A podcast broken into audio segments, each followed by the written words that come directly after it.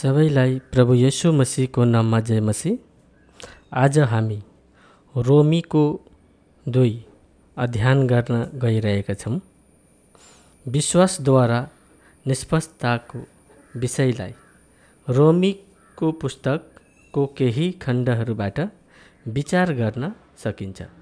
रोमीको पत्र 3 अध्याय 23 पद, किनकि सबैले पाप गरेका छन् र परमेश्वरको महिमासम्म पुग्नबाट चुकेका छन्। र त्यसपछि जसरी हामी पढ्छौँ 24 श्लोक, परमेश्वरको अनुग्रहले तर छुटकाराद्वारा नै ख्रीष्टमा भएकाहरू धर्मी ठहरिन्छन्। यी वाक्यका भागहरू हुन् जुन संक्षेपमा प्रस्तुत गर्न आवश्यक छ, जुन तपाईले प्रयोग गर्न सक्नुहुन्छ, अर्थात् उहाँको अनुग्रहले र परमेश्वरको अनुग्रहले ख्रीष्ट येशूबाट आउने उद्धारद्वारा सबैजना सित्तैमा धर्मी ठहरेका छन्। हामी सबै प्रभु येशू ख्रीष्टद्वारा छुटकारा पाएका छौँ। के तपाईलाई थाहा छ कि हामीलाई जीवनको बाटो देखाउन पृथ्वीमा देखा पर्नुभयो, जहाँ उहाँ हाम्रा पापहरूको लागि पाप बलि बन्नुभयो। 25 पद, जसरी हामी निम्न पदहरू पढ्छौँ कि परमेश्वरले ख्रीष्टलाई उहाँको रगत बगाइद्वारा पाप क्षमाको बलिदानको रूपमा प्रस्तुत गर्नुभयो, जुन विश्वासद्वारा ग्रहण गर्नुपर्छ। यो उहाँले आफ्नो धार्मिकता प्रकट गर्नलाई यसो गर्नुभएको थियो, किनकि उहाँको सहनशीलतामा पहिले गरिएका पापहरू उहाँले दण्ड दिनु भएन। उहाँले पिताको सामु हाम्रा पापहरूको प्रायश्चितको लागि कलवरीको क्रुस आफ्नो रगत खन्याउनु भयो। जित हासिल गर्न अथवा पापको लागत यसका लागि फिरौतीको रूपमा बलिदान दिनै पर्छ। यसको लागि कसैलाई फिरौतीको रूपमा बलिदान दिनुपर्छ। प्रभु येशू पिताको सामु हाम्रा पापहरूको मुक्ति, त्यो महान उद्धार वा त्यो मुक्ति पापहरूको क्षमा, प्रभु येशूद्वारा पापहरूको क्षमा, त्यो महान गन्तव्यको पूर्ति जुन त्यो अनुग्रहद्वारा हामी धर्मी ठहरिएका छौँ। प्रभुमा विश्वासद्वारा धर्मी ठहरियौँ। र त्यसपछि जसरी हामी तल पढ्छौँ उहाँलाई उहाँको रगतको लागि एक प्रायश्चितको रूपमा परमेश्वरले नियुक्त गर्नुभएको थियो, जसले विगतका गरेका पापहरू र जसलाई परमेश्वरले आफ्नो सहनशीलताबाट इन्कार गर्नुभयो भन्ने विश्वास गरेर काम गर्दछ। उहाँले तिनीहरूलाई आफ्नो धार्मिकता प्रकट गर्नुपर्छ, जसले आफ्नो विगतका पापहरूको लागि सजाय नदी विश्वास गर्छ उसलाई क्षमा गरिन्छ, किनभने हामीले अहिलेसम्म गरेका पापहरू निर्धारित र हटाइएका छन्।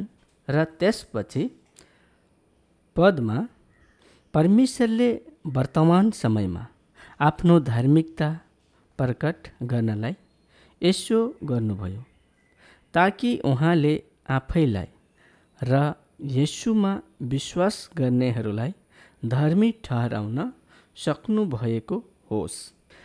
मानिसको कर्मले होइन, एउटा ईश्वरको कृपा हो। 2, मसीह येशूमा छुटकारा, त्यो छुटकारा हाम्रो लागि कलवरीद्वारा सम्भव बनायो। 3 वटा विषय सही छन्। यो हाम्रो कुनै पनि कार्यका कारण होइन। र त्यसपछि विश्वास अर्थात् क्रुसमा छुटकारा रगतद्वारा प्रायश्चित, यसमा विश्वास गर्नेहरूले आफ्नो रगतको लागि रगत प्रायश्चित शब्दहरू पनि लेख्नुपर्छ, किनभने परमेश्वरले आफ्नो धैर्यतामा विगतका पापहरूको लागि दण्ड दिनुहुन्न, तर विगतका पापहरूको लागि क्षमा दिनुहुन्छ। तब परमेश्वरको अनुग्रहले मुक्ति ख्रीष्टद्वारा मुक्त हुन्छ। तब परमेश्वरको अनुग्रहले मुक्ति ख्रीष्टद्वारा मुक्त हुन्छ विगतका पापहरू। रोमी अध्याय 10:6-8 पढ्दा हामी विश्वासको धार्मिकता देख्छौँ, तर विश्वासमाथि आधारित भएको धार्मिकताले यसो भन्छ, मनमा यसो नभन्, स्वर्गमा को उक्लिने अर्थात् क्रिस्टलाई तल ल्याउनलाई, वा आफ्नो मनमा यसो पनि नभन्, पातालमा को ओर्लिने अर्थात् मरेकाहरूबाट क्रिस्टलाई माथि ल्याउनलाई। तर यसले के भन्छ? वचन हाम्रो नजिकै छ, तिम्रो मुखमा र तिम्रो हृदयमा, अर्थात् विश्वासको वचन जो हामी प्रचार गर्छौँ।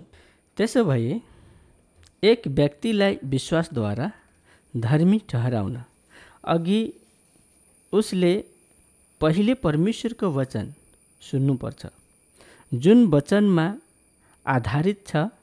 येशूले चेलाहरूलाई पश्चाताप र क्षमाको प्रचार गर्न आज्ञा दिनुभयो।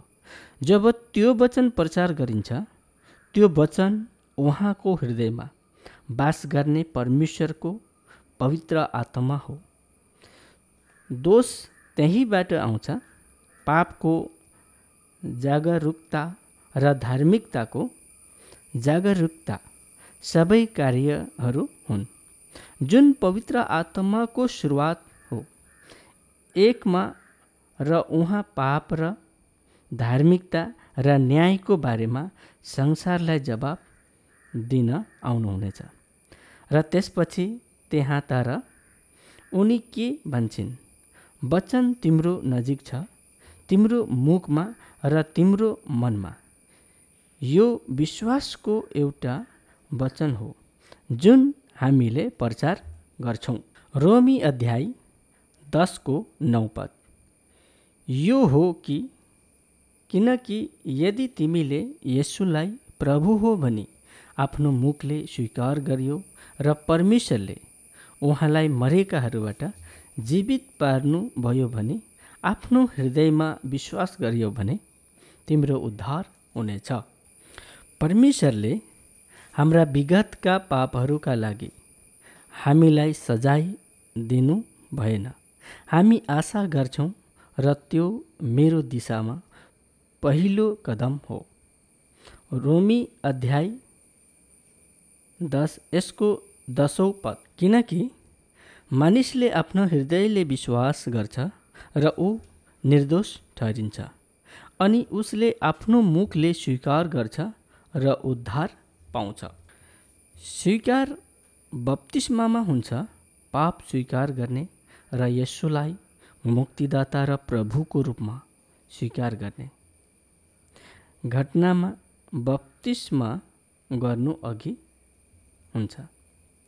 मत्तीको सुसमाचारको 3:4 पढ्दा उहाँ कहाँ जानुहोस् र आफ्ना पाप स्वीकार गर्दै यर्दन नदीमा तिनीबाट बप्तिस्मा लिन लागे। यहाँ उनले पश्चातापको बप्तिस्माको बारेमा लेख्छन्। यूहन्ना कहाँ गएर आफ्ना पापहरू स्वीकार गरे र उनलाई जर्डनमा बप्तिस्मा दिए। त्यसपछि त्यो बप्तिस्मामा हामी हाम्रा पापहरू स्वीकार गर्छौँ र येशू प्रभु हुनुहुन्छ भने आफ्नो मुखले स्वीकार गर्छौँ। हाम्रा विगतका पापहरू दोहोरिएका छैनन् किनभने हामीले पश्चाताप गरेका छौँ र बप्तिस्मा लिएका छौँ लिएको थियौँ। नयाँ नियमको बप्तिस्मा हामी पहिले हाम्रा पापहरू स्वीकार गर्छौँ र त्यसपछि हाम्रो मुखले येशूलाई मुक्तिदाता र प्रभुको रूपमा स्वीकार गर्छौँ। हामी येशू ख्रिस्टसँग सामेल हुन बप्तिस्मा लिन्छौँ। नयाँ नियमको बप्तिस्मामा पत्रुसले उनीहरूलाई भने, तिमीहरू सबैले पश्चाताप गर, येशू ख्रिस्टको नाममा क्षमाको लागि बप्तिस्मा लिनुहोस्, तब तपाईले पवित्र आत्माको वरदान प्राप्त गर्नुहुनेछ। त्यसपछि त्यो नाममा बप्तिस्मा लिनु भनेको येशू ख्रिस्टसँग जोड्नु हो। त्योभन्दा पहिले पश्चाताप गर्नुहोस्। त्योभन्दा पहिले पश्चाताप पापको स्वीकारको सुरुवात हो। जब परमेश्वरको सेवकले प्रचार गर्दछ, परमेश्वरको वचनले त्यो सन्देश कसैको हृदयमा पुर्याउँछ। यो ख्रिस्ट येशूमा मुक्तिको सन्देश हो। भन्न आवश्यक छैन, केवल शब्द जान्न दिनुहोस्।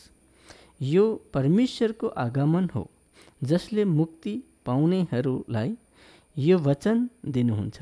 अर्को शब्दमा भन्नुपर्दा, हृदयदेखि विश्वास गर्नुहोस् कि यदि तपाईले आफ्नो मुखले येशू प्रभु हुनुहुन्छ भनी स्वीकार गर्नुभयो र परमेश्वरले उहाँलाई मरेकाहरूबाट जीवित पार्नुभयो भने आफ्नो हृदयले विश्वास गर्नुहुन्छ भने तपाईले पक्कै पनि उद्धार पाउनुहुनेछ। दोस्रो भाग, येशू मृत्युबाट बौरी उठाउनुभयो भने आफ्नो सारा हृदयले विश्वास गर्नुहोस्।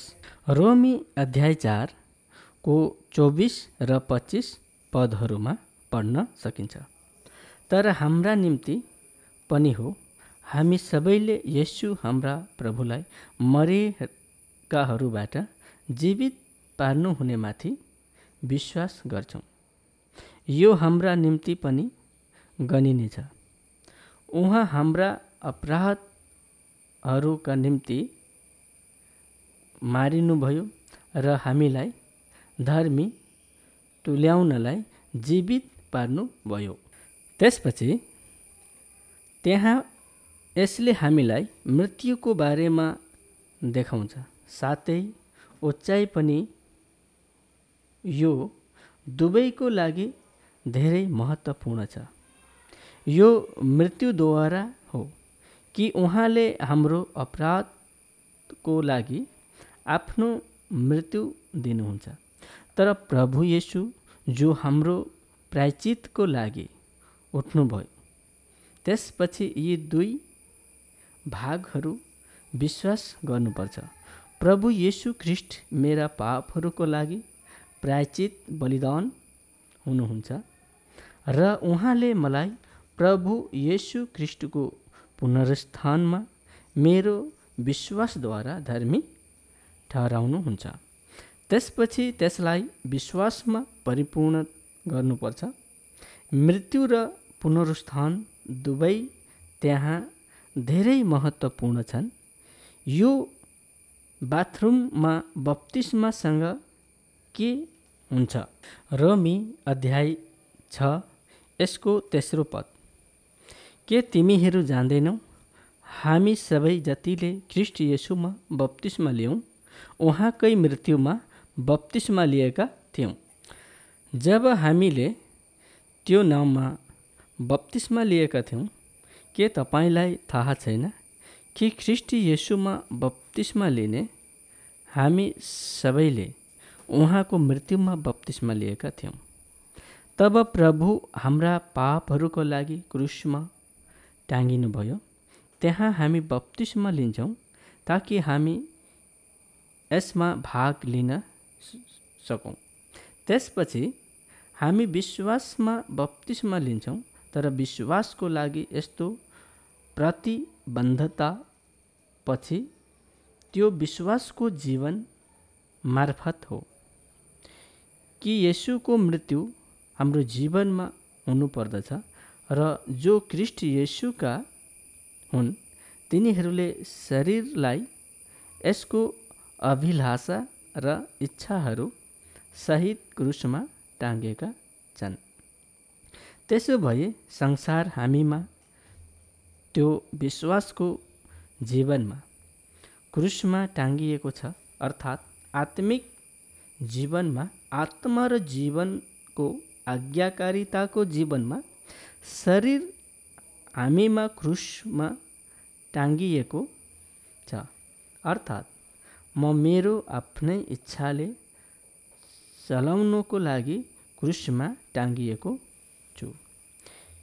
यो कुनै पनि शब्द, कुनै पनि कार्यक्रम प्रवर्धनको लागि हुनुपर्छ, किनभने विश्वासले हामीलाई हाम्रो जीवनमा जीवनको त्यो स्तरतामा ल्याउनु पर्छ। उसले आफ्नो मृत्युमा बप्तिस्मा लियो भनेर के हामीहरूलाई थाहा छैन? त्यसैले हामी बप्तिस्मामा उहाँसँगै गाडियौँ र उहाँको मृत्युमा सहभागी भयौँ। त्यसैले हामी उहाँसँगै मृत्युको बप्तिस्माद्वारा गाडियौँ, ताकि जसरी ख्रीष्ट पिताको महिमाद्वारा मरेकाहरूबाट जीवित हुनुभयो, त्यसरी नै हामी पनि नयाँ जीवनमा हिँड्न सकौँ। तब हामीले त्यो बप्तिस्माको सन्देश पनि प्राप्त गर्नेछौँ। सल्लाह दिएर मात्र पर्दैन, हामीले बप्तिस्मा लिँदा हाम्रा पापहरूका लागि पाप बलि येशूलाई प्रभुसँग गाडिनुपर्छ भन्ने कुरा बुझ्नुपर्छ। एक नयाँ व्यक्ति जीवनको नवीकरणमा हिँड्न बप्तिस्माबाट बाहिर आउँछ। त्यसो भए हामी त्यो एउटा सत्य जान्नुपर्दछ जसको आधारमा रोमी 4 अध्याय 24 र 25 श्लोकहरू पढिएका छन्।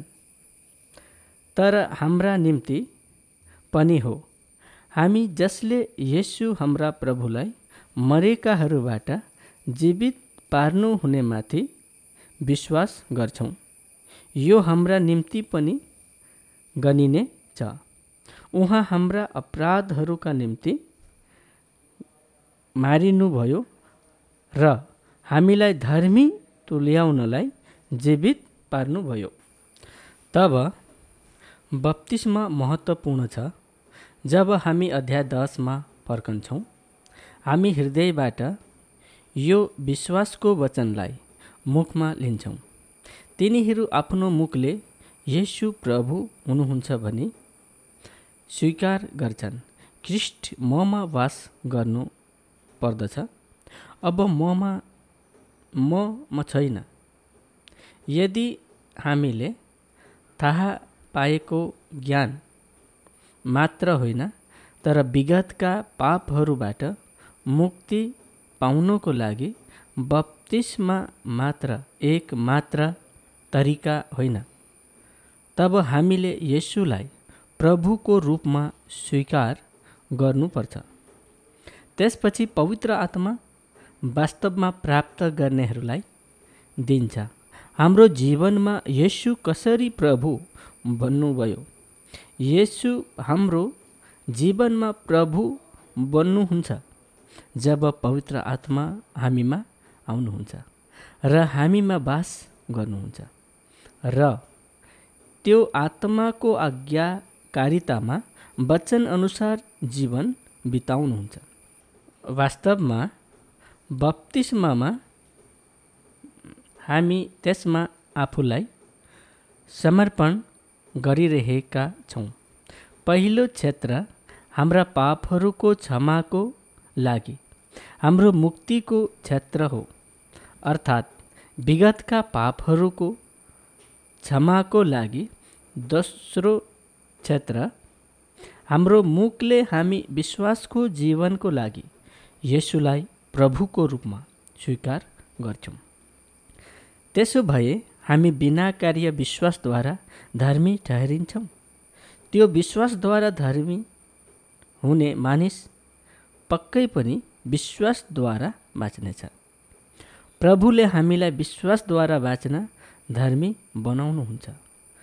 तब हामीले गरेका सबै पापहरू क्षमा हुन्छन्। तब हामीले पनि येशूलाई प्रभुको रूपमा ग्रहण गर्नुपर्छ। जसरी हामी विश्वासद्वारा धार्मिकतामा आफूलाई समर्पित गर्छौँ, एकातिर येशू हाम्रो मुक्तिदाता हुनुहुन्छ, पापबाट मुक्तिदाता हुनुहुन्छ। अर्कोतर्फ येशू हाम्रो जीवनमा प्रभु हुनुहुन्छ, ताकि हामी पूर्ण रूपमा जीवन बिताउन सकौँ। प्रेरित 2:38 पत्रोसले तिनीहरूलाई भने, पश्चाताप गर र तिमीहरूका पाप क्षमाको निम्ति येशू ख्रिस्टको नाममा तिमीहरू प्रत्येकले बप्तिस्मा लेऊ र तिमीहरूले पवित्र आत्माको वरदान पाउनेछौ।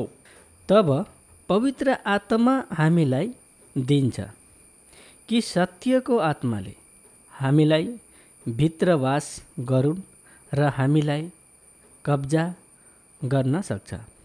यसकारण त्यसपछि येशू परमेश्वर हुनुहुन्छ। येशू परमेश्वर हुनुहुन्छ।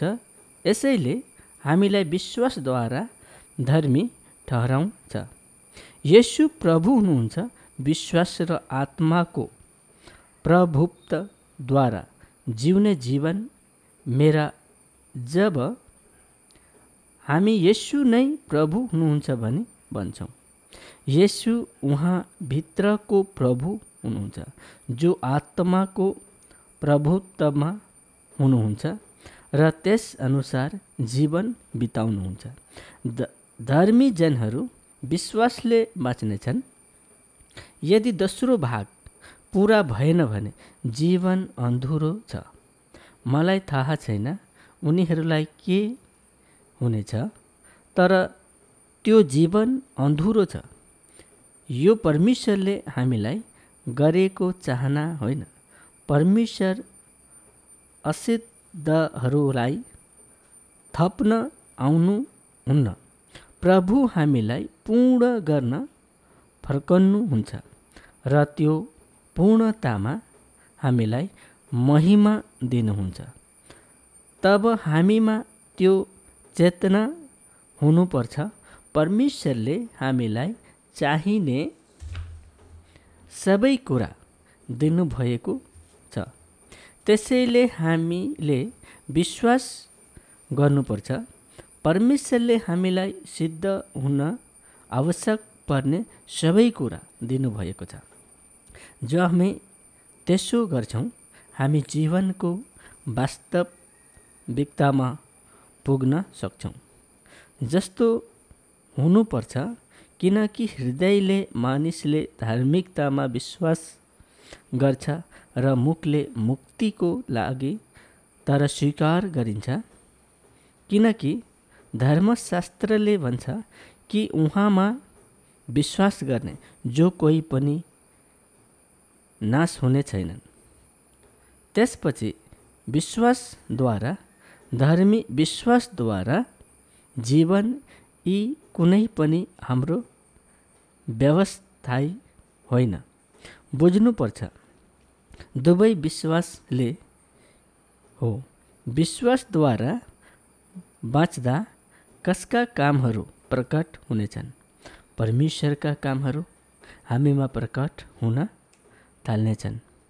यो कुरा कतिजनाले बुझेका छन्। त्यसैले विश्वासद्वारा धर्मी ठहरिने र विश्वासद्वारा जिउनु हाम्रो काम होइन। प्रभुले येशूमा विश्वास गर्नेहरूका विगतका पापहरू क्षमा गर्नुहुन्छ। विश्वासद्वारा धर्मी ठहरिन्छ। मत्ती 3:17।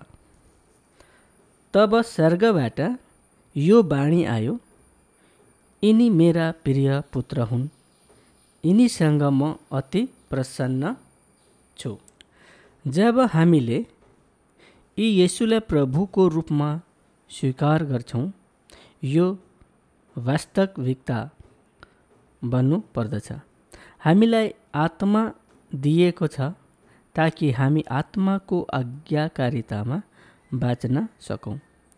जब हामी आत्माको आज्ञाकारितामा बाँच्न थाल्छौँ, आत्मामै हामी भित्र वास गर्छ र परमेश्वरले निर्धारण गर्नुभएका कार्यहरू हाम्रो जीवनमा प्रकट गर्नुहुन्छ। यो परमेश्वरको काम हो, यो पूर्णताको जीवन हो। तर त्यहाँ पुग्नको लागि हामीले हरेक दिन यात्रा गर्नुपर्छ। आत्मात्मिक यात्रा यो चरणबद्ध स्तरतामा जानुपर्छ। एक समयमा जब हामी आत्माको पूर्ण आज्ञाकारिताको जीवन बिताउँछौँ, यसरी येशूले पृथ्वीमा उहाँद्वारा पिताको काम प्रकट गर्नुभयो, त्यसरी नै पिताले हामी प्रत्येकमा उहाँका दाजुभाइ र दिदीबहिनीहरूको रूपमा वास गर्नुहुनेछ र परमेश्वरको काम हाम्रो जीवनबाट बाहिर आउनुहुनेछ।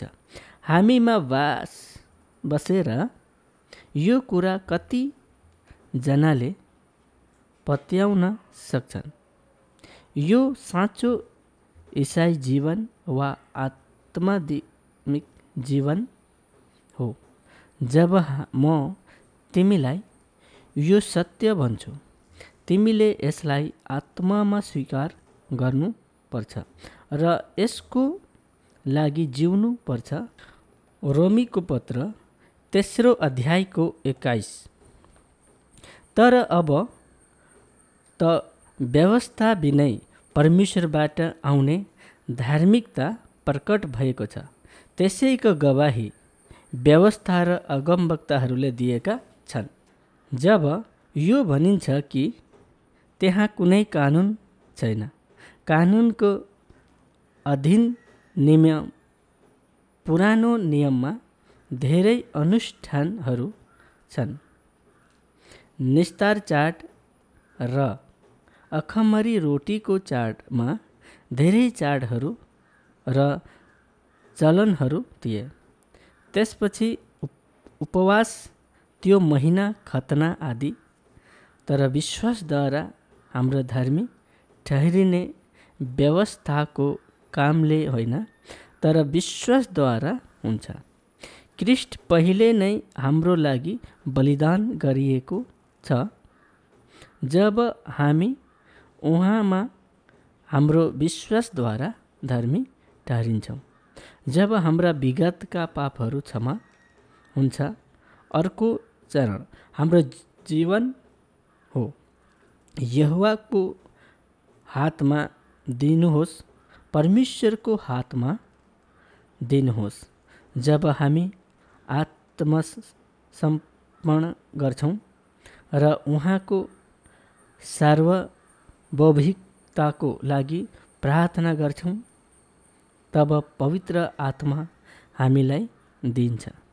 विश्वासको जीवन एक वास्तविकता बन्छ जब आत्मा हामीमा वास गर्नुहुन्छ र हामी आत्माको अधिराज्यमा आउँछौँ। मानिसहरूको ठुलो समूहलाई यसको असफलताको बारेमा थाहा छैन। तिनीहरू जान्नेछन् र बप्तिस्मा लिनेछन् र त्यसपछि बाँच्ने छन्, जस्तो कि म सामान्यतया सम्झन्छु। मैले जीवनमा धेरै अनुष्ठानहरू देखेको छु। तपाईंले यसो गर्दा खुसी पाउनु हुनेछ, तर त्यो आध्यात्मिक जीवन होइन। सबै आध्यात्मिक जीवन आत्माको नेतृत्वमा जीवन हो। एफेसिसबाट अर्को पद, यसको 10 अध्याय 8 पद हो।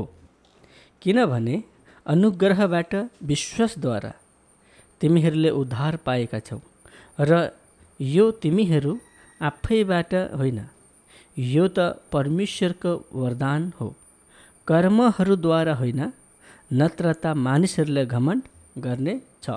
त्यहाँ धेरै स्पष्ट रूपमा लेखिएको छ, तपाईलाई अनुग्रहमा विश्वास छ वा क्रिस्टमा भएको छुटकारामा विश्वास छ।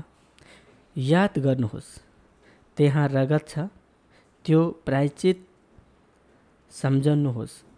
विश्वासद्वारा मुक्ति पाउनु परमेश्वरको उपहार हो, न त तपाईंहरूबाट, न त कामहरूबाट, नत्र त कसैले घमण्ड गर्ने छ। अब 10औं पद पढ्नुहोस्। किनकि हामी परमेश्वरद्वारा अघिबाटै असल काम गर्नका लागि ख्रीष्ट येशूमा सृजना गरिएका हौँ, जुन परमेश्वरले अघिबाटै हामीद्वारा गर्नुभएका लागि तयार गर्नुभएको थियो। त्यसो भए हामीले सम्झनुपर्छ कि हामी उहाँको हातले बनेको हुनुपर्छ। हाम्रो कामको लागि हामीलाई आत्मा दिएको छ। त्यसैले यो सिकाउने हो, येशू कसरी नियन्त्रणमा हुनुहुन्छ, कसरी येशू हाम्रो जीवनको सबै क्षेत्रहरूमा चरण दर चरण प्रभु हुन सक्नुहुन्छ। यो सत्यको आत्मा हो, पवित्र आत्मा जो हामी भित्र वास गर्नुहुन्छ।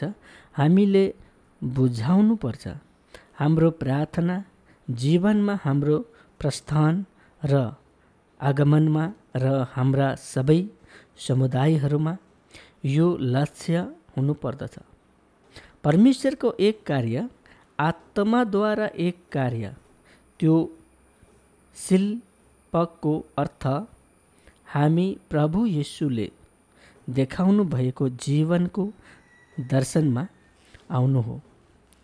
हस्तशिल्पको रूपमा हाम्रो कामको लागि वा जे पनि धार्मिकताको लागि हाम्रो जीवनमा आउँछ, त्यो हो हाम्रो बोली, हाम्रो लक्षण, हाम्रो हस्ती।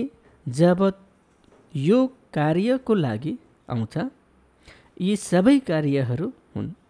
साथै हाम्रो पारिवारिक जीवन, मण्डलीको जीवन र सबै हाम्रा चिजहरू जुन हामी बजारमा हुन्छौँ, आत्माको नेतृत्वमा जीवनमा, जसमा परमेश्वरको आत्मा वास गर्नुहुन्छ, सबै हाम्रा कामहरू हुन्।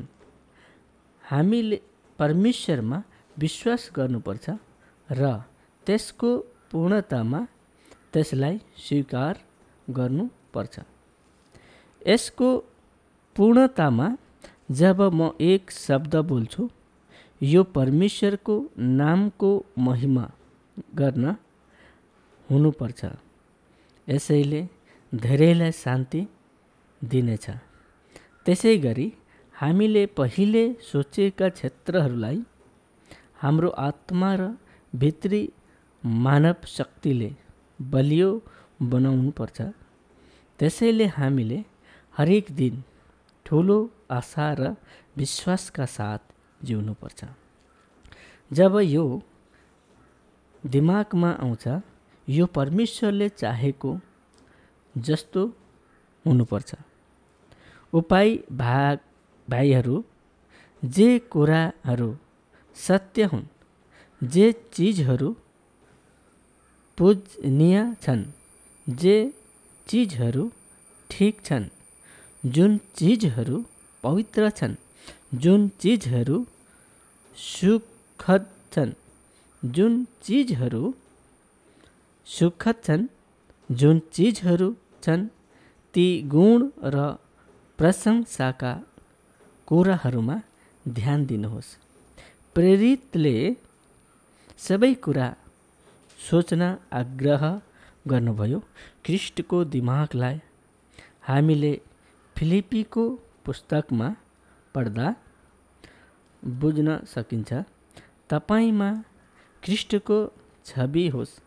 जब मन त्यो स्तरतामा पुग्छ, हामी दासको स्तरतामा पुग्छौँ। आफूलाई दुःख भोग्नुभयो र मानव रूपमा फेला परेर आफैलाई नम्र बनाउनुभयो र मृत्युको दिनसम्म आज्ञाकारी हुनुभयो। हो, क्रुसको मृत्यु। त्यसो भए यो सधैँ प्रार्थना हुनुपर्छ कि हामीले यस्तो मनमा विकास गरौँ जब हामी परमेश्वरको उपस्थितिमा छौँ। हामीले उहाँको ध्यान गर्नुपर्छ। त्यसो भए जब हामी आफैलाई समर्पण गर्छौँ कि परमेश्वरले उहाँको आत्माद्वारा हामीमा यो काम गर्नुहुन्छ। यो काम हामीलाई पूर्ण व्यक्ति बनाउनको लागि गरिएको छ, अर्थात् हामी उहाँबाट बनेका हौँ र असल कामहरू गर्नको लागि ख्रिस्ट येशूमा सृष्टि गरिएको थियौँ, जुन परमेश्वरले हामीलाई गर्नको लागि अग्रिम तयार गर्नुभयो। म सधैँ भन्दछु, कुनै नयाँ कुराको आविष्कार नगर्नुहोस्। जब हामी आत्माको नेतृत्वमा हामी वरदान बन्छौँ, हाम्रो असल कामहरू हाम्रै नजानी परमेश्वरले नियुक्त गर्नुभएको काम हाम्रो जीवनबाट निस्किन्छ। हामीमा महिमा भएको छ ताकि योहरूमा चम्कियोस्। त्यसपछि विश्वासद्वारा मुक्ति वा विश्वासद्वारा क्षमा वा विश्वासद्वारा धर्मी र विश्वासद्वारा जीवन। त्यसो भए हामीले ती दुई लक्षणहरूको बारेमा राम्रो ज्ञान हुनुपर्छ। उत्पत्ति 15 छ। अब्राहमको जीवनमा पवित्र धर्मशास्त्रले भन्छ कि अनि तिनले प्रभुमाथि विश्वास गरे र यो तिनको निम्ति धार्मिकता गनियो। हामीले उत्पत्ति अध्याय 15 त्यो अञ्चलित पहिले देख्छौँ। 14 अध्यायमा सदोमका राजाले पैसा ल्याउँछन् र सलेमनका राजाले रोटी र दाखमक ल्याउँछन्, तर त्यहाँ एक विकल्प थियो। स्वतन्त्र इच्छाको हृदयमा अब्राहमले ख्रिस्टको क्रुस सदोमको राजाको खजाना होइन भनेर बुझे।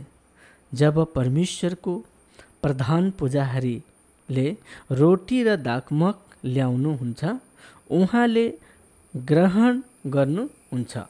उत्पत्ति 15 छ।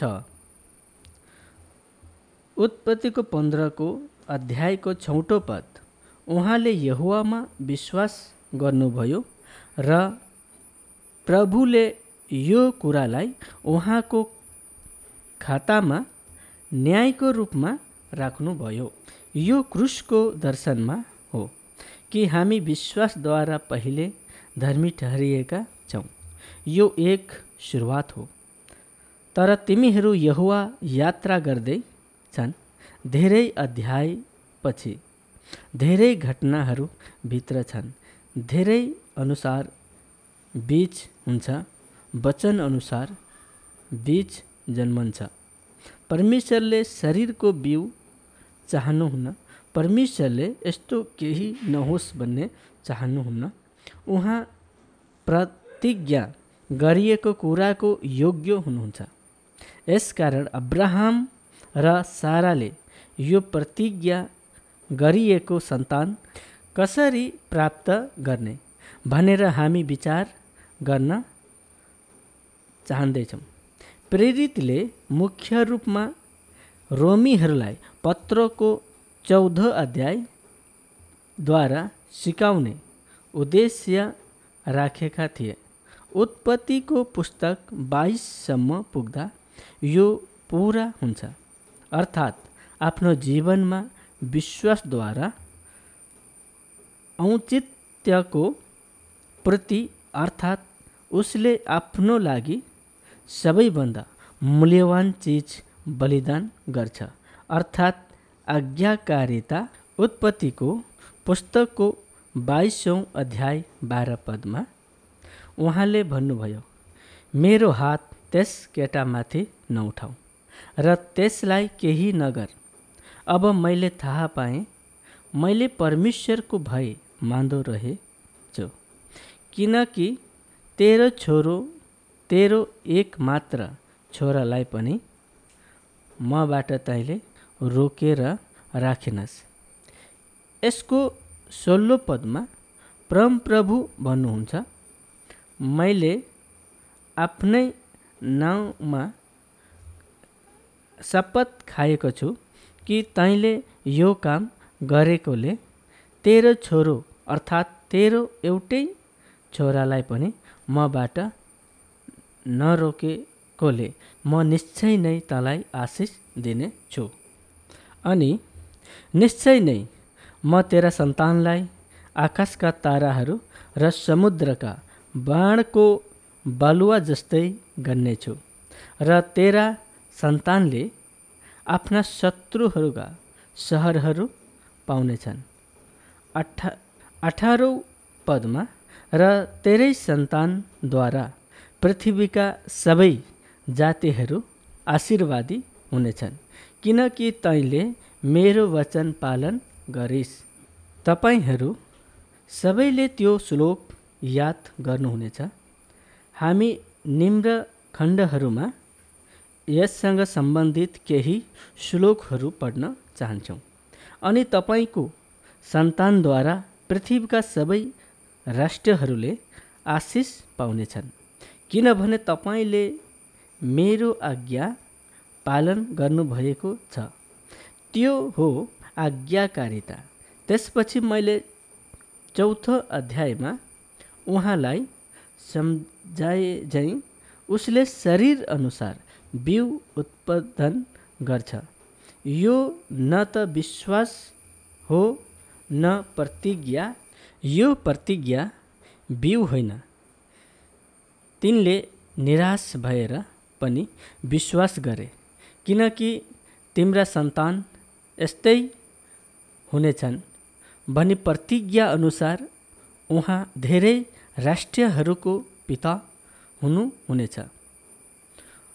19औं श्लोक र 100 वर्षको उमेरमा आफ्नो मृत्यु, शरीरको अवस्था र साराको गर्भको मृत्यु अवस्था थाहा पाएर पनि विश्वासमा कमजोर भएनन्, न त परमेश्वरको प्रतिज्ञामा शङ्का गर्दै अविश्वासी भएर, तर विश्वासमा अटल, परमेश्वरको महिमा गर्दै। अनि पक्का हुनुहोस् कि उहाँले जे प्रतिज्ञा गर्नुभएको छ त्यो पुरा गर्न पनि सक्षम हुनुहुन्छ। यसै कारण यो उहाँको लागि धार्मिकताको रूपमा गनियो। यो एउटा क्षेत्र हो जहाँ परमेश्वरको धार्मिकता उहाँको जीवनद्वारा पूरा हुन्छ। तर त्यहाँ एक आधारभूत मुद्दा छ, अर्थात् इजरायलको जन्म अब्राहम र साराबाट भएको थियो जब तिनीहरू जीवित थिए। तर जब अब्राहम पुनः उत्पादन गर्न सक्षम थिए र हामी शरीरमा विश्वासको यो जीवन जिउने प्रयास गर्छौँ, एक जनाले बप्तिस्मा लिनुभयो र त्यसपछि तपाईँ जीवित हुनुहुन्छ। आजको लागि प्रयास गर्ने एउटै विषय छैन, तर यो पेन्टेकोस्टको प्रारम्भिक दिनहरूमा सङ्घर्ष गरिएको थियो र अझै पनि देख्न सकिन्छ र धेरै मानिसहरू सङ्घर्ष गरिएका छन् सक्छन्। तिनीहरू किन प्रयास गरिरहेका छन्? बाँच्न, जीवन ल्याउन वा यो प्रतिज्ञा प्राप्त गर्न। यो एक प्रतिज्ञा हो। विश्वासको जीवन एक प्रतिज्ञा हो। एक पवित्र जीवन एक प्रतिज्ञा हो। जब परमेश्वरको प्रतिज्ञा ख्रीष्टद्वारा हामीलाई दिन्छ, हामी आफ्नै प्रयासद्वारा यसलाई प्राप्त गर्ने प्रयास गर्नेछौँ। तर यदि हामीले यसो गर्यौँ भने इस्माएलका सन्तानहरू बाहिर आउनेछन्। त्यो यो हामी आदम र हवासँग यो जीवन बिताउने प्रयास गर्छौँ। भौतिक मानिस पूर्ण रूपमा स्वतन्त्र भएपछि मात्र मर्न सक्छ। हामी हाम्रो विश्वासको बीज हौँ। जब एक व्यक्ति पुनः जन्म उसको एक एडमिक बच्चा हुन्छ, अर्थात् आदम हामी मध्ये पहिले जन्मेका थिए। त्यसो भए समस्या यो छ कि विश्वासको बिउ जन्मेपछि जन्मिँदैन, आदम बढेर मर्नेछ, अर्थात् बाहिरी मानिसहरूलाई नष्ट गर्नुपर्छ। जति यो घट्दै जान्छ त्यति नै हामी भित्रको मानिस बढ्दै जान्छ। त्यसो भए हामी भित्री मानिसको विकासको लागि के आवश्यक छ त्यो दिनु पर्दछ। बाहिरी मानिसको लालसा, कामना र कामना केही होइन, तर मर्न केही समय लाग्छ। त्यो पनि आत्माले हामीलाई सिकाउनु पर्छ कि हामी आत्माको अधीनमा आउनै पर्छ। यदि आज्ञाकारी मानिसहरूले यो सिक्न सकेनन् भने आदम र हवा बाँच्नेछन्। यदि कसैले आफ्नो पूर्ण स्वतन्त्रताको लागि प्रयास गर्छ भने आदमले यो जीवन जिउन कोसिस गर्दैछ। त्यसैले हामी सक्दैनौँ। यो बाचा पुरा गर्न आउनुहोस्, त्यसपछि ऊ मर्नेछ। परमेश्वरले यो प्रतिज्ञा प्रकट हुने पुर्खाइमा हुनु पर्थ्यो। अब्राहमले अर्को सन्तान जन्माउन सकेनन्। हामीले बुझ्नुपर्छ कि उहाँले यो प्रतिज्ञा पुरा विश्वासका साथ ग्रहण गर्नु भएको छ, किनकि हामी यहाँ पढ्छौँ कि उहाँले यो संसारको आशा हो भनी खण्डन गर्नुभयो। हामीलाई थाहा छ कि हामीले बच्चा जन्माउनु पर्ने जवाबमा शङ्का गर्नु हुँदैन। हामी सन्तान जन्माउने आशा गर्छौँ, तर यो उमेर पछि के हुन्छ आशा सम्भव छैन। यदि यो मानव आशा हो, त्यसैले हामी देख्छौँ कि आशालाई आशाको विरोधमा मानिन्छ। दोस्रो आशा परमेश्वरको प्रतिज्ञामा रहेको आशा हो। के तपाईले बुझ्नुभयो? पहिलो आशा यो मानव हो, यो शरीरमा आशा हो, यो धेरै सरल छ, इस्माइल हुनेछ। तर दोस्रो आशा भनेको प्रतिज्ञामा रहेको आशा हो। यो वचनबाट हामीले प्राप्त गर्ने आशा हो। के यसरी बाँच्न सम्भव छ?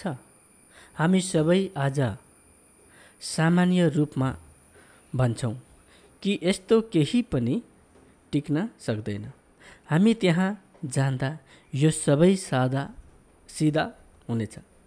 तर अब्राहमको विश्वास मात्र हामीलाई आउन सक्छ। यसको अनुसारमा त्यहाँ कुनै आशा छैन, तर परमेश्वरले प्रतिज्ञा गर्नुभएको छ। मलाई ख्रीष्टमा सिद्ध बनाउने प्रतिज्ञा छ। म वचन दिन्छु कि उहाँले मलाई आत्माद्वारा अगुवाई गर्नुहुनेछ। म वचन दिन्छु कि परमेश्वरको वचन ममा जीवित रहनेछ। म पनि प्रतिज्ञा गर्छु कि यो प्रशस्त मात्रामा दिइनेछ। संसारलाई जित्ने बाचा छ, शरीरलाई क्रुसमा टाँग्ने बाचा छ। यी सबै हाम्रा प्रतिबन्धता हुन्। पर्दा हटेको वाचा छ, त्यो अनुहारले महिमित प्रभु येशूलाई ऐना जस्तै प्रतिबिम्बित गर्न सक्छ। म वचन मार्फत येशूलाई देख्न सक्छु भनी वचन दिन्छु, तब प्रतिज्ञा गरिएको छ कि महिमामाथि महिमा प्रभुको वरदानबाट आउनेछ, जो आत्मा हुनुहुन्छ मसँग अनुग्रह र धार्मिकताको प्रशस्तताको प्रतिज्ञा छ। म प्रतिज्ञा गर्छु कि यदि मैले त्यो प्रचुरता हासिल गरेँ भने म मेरो धेरै जस्तो जीवन उहाँको कारण अर्थात् ख्रीष्टको कारणले बाँच्नेछु। हामी यस्ता धेरै प्रतिज्ञाहरू खोज्दैछौँ। त्यो समय नबिर्सिनुहोस्। अब्राहमले सारालाई देख्दा यो सम्भव छ, किनभने साराको पाठेघर निर्जीव भइसकेको थियो। जब साराले अब्राहमलाई हेरिन्, 100 वर्षको उमेरले आफ्नो शरीर गुमाइसकेको थियो। यी दुवैले तपाईलाई बताइनेछन् कि यो कसरी सम्भव छ। त्यसैले यो मानव दृष्टिकोणबाट असम्भव छ, तर परमेश्वरले प्रतिज्ञा गर्नुभएको छ। बच्चा, तिमीसँग एउटा प्रतिज्ञा छ। तिमीसँग प्रतिज्ञा गरिएको बिउ छ। एक अर्थमा त्यो प्रतिज्ञा तिमीहरूको निष्क्रियताबाट मात्र उत्पन्न हुन सक्छ। यो कुरा सुरु गर्दैन, त्यसको आवश्यकता नहेरेको उनको भनाइ छ। आराम गर्नुहोस्, खानुहोस्, पिउनुहोस् र रमाइलो गर्नुहोस्, यो सोचेर कि तपाईँ विश्वासद्वारा धर्मी बन्नुभएको छ र प्रभुले तपाईँ सबैलाई ढाक्नुभएको छ र तपाईँ धेरै लामो समयसम्म बाँच्नुहुनेछ। बाइबलले त्यसो भन्दैन। बच्चा तिम्रो त्यस बुढो मानिस निर्जीव हुनुपर्छ। म प्रेरितहरूमा भन्छु कि आदिम मानिस क्रिस्टसँग क्रुसमा टाँगिएको थियो। ऊ अब आदिम मानिसको रूपमा बाँच्दैन। क्रिस्ट ममा बस्नुहुन्छ, म उहाँको आत्मा सत्यको आत्माद्वारा जिउँछु। तपाईले अर्कोलाई बाहिर छोड्नुपर्छ। इस्माइल र तिनको दासी र पुरानो नियमको मासु मात्र बाहिर निकाल्न सम्भव छ।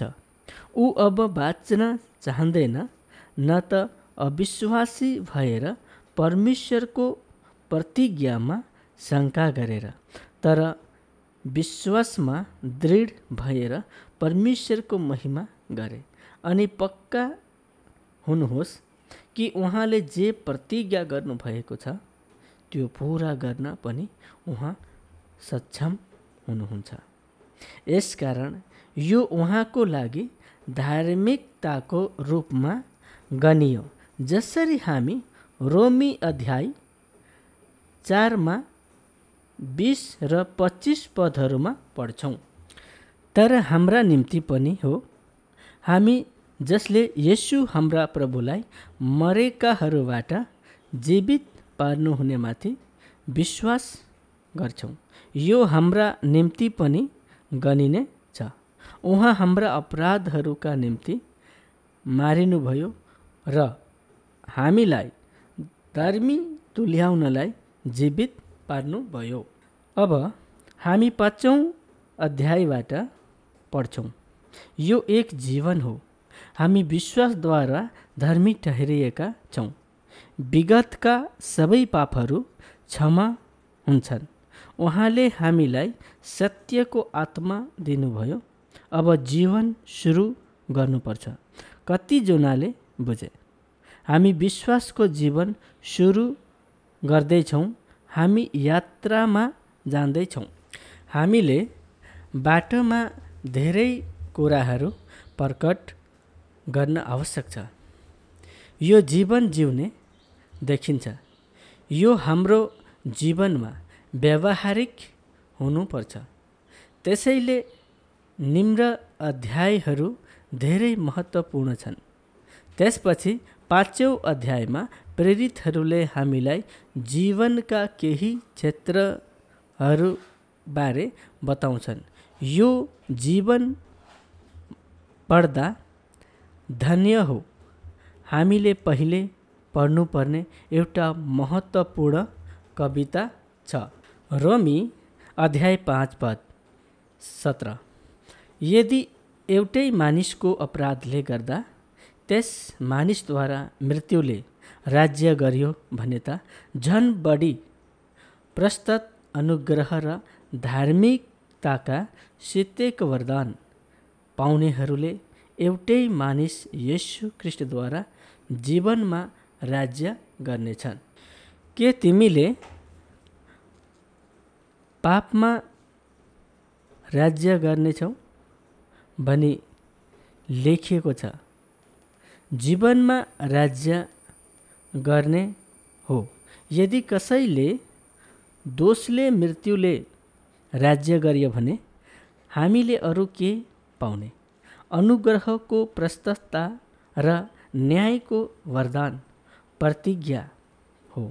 प्रशस्तता र न्यायको उपहार तब मात्र हामी उहाँको कारणले जीवनमा अझ बढी शासन गर्न क्षयम हुनेछौँ। यसका लागि के गर्ने त्यो प्रश्न हो। हामी जो यस अनुग्रह र न्यायले सम्पन्न भएका छौँ त्यसको लागि प्रार्थना र बिन्ती गर्नुपर्छ। धन्य धार्मिकताको निम्ति भोका र तिर्खाउनेहरू, किनकि तिनीहरू तृप्ति हुनेछन्। तर भोक लाग्यो भने के हुन्छ? भोक लाग्यो भने तिमी खान्छौ, बसेर प्रार्थना गर्ने, खाएर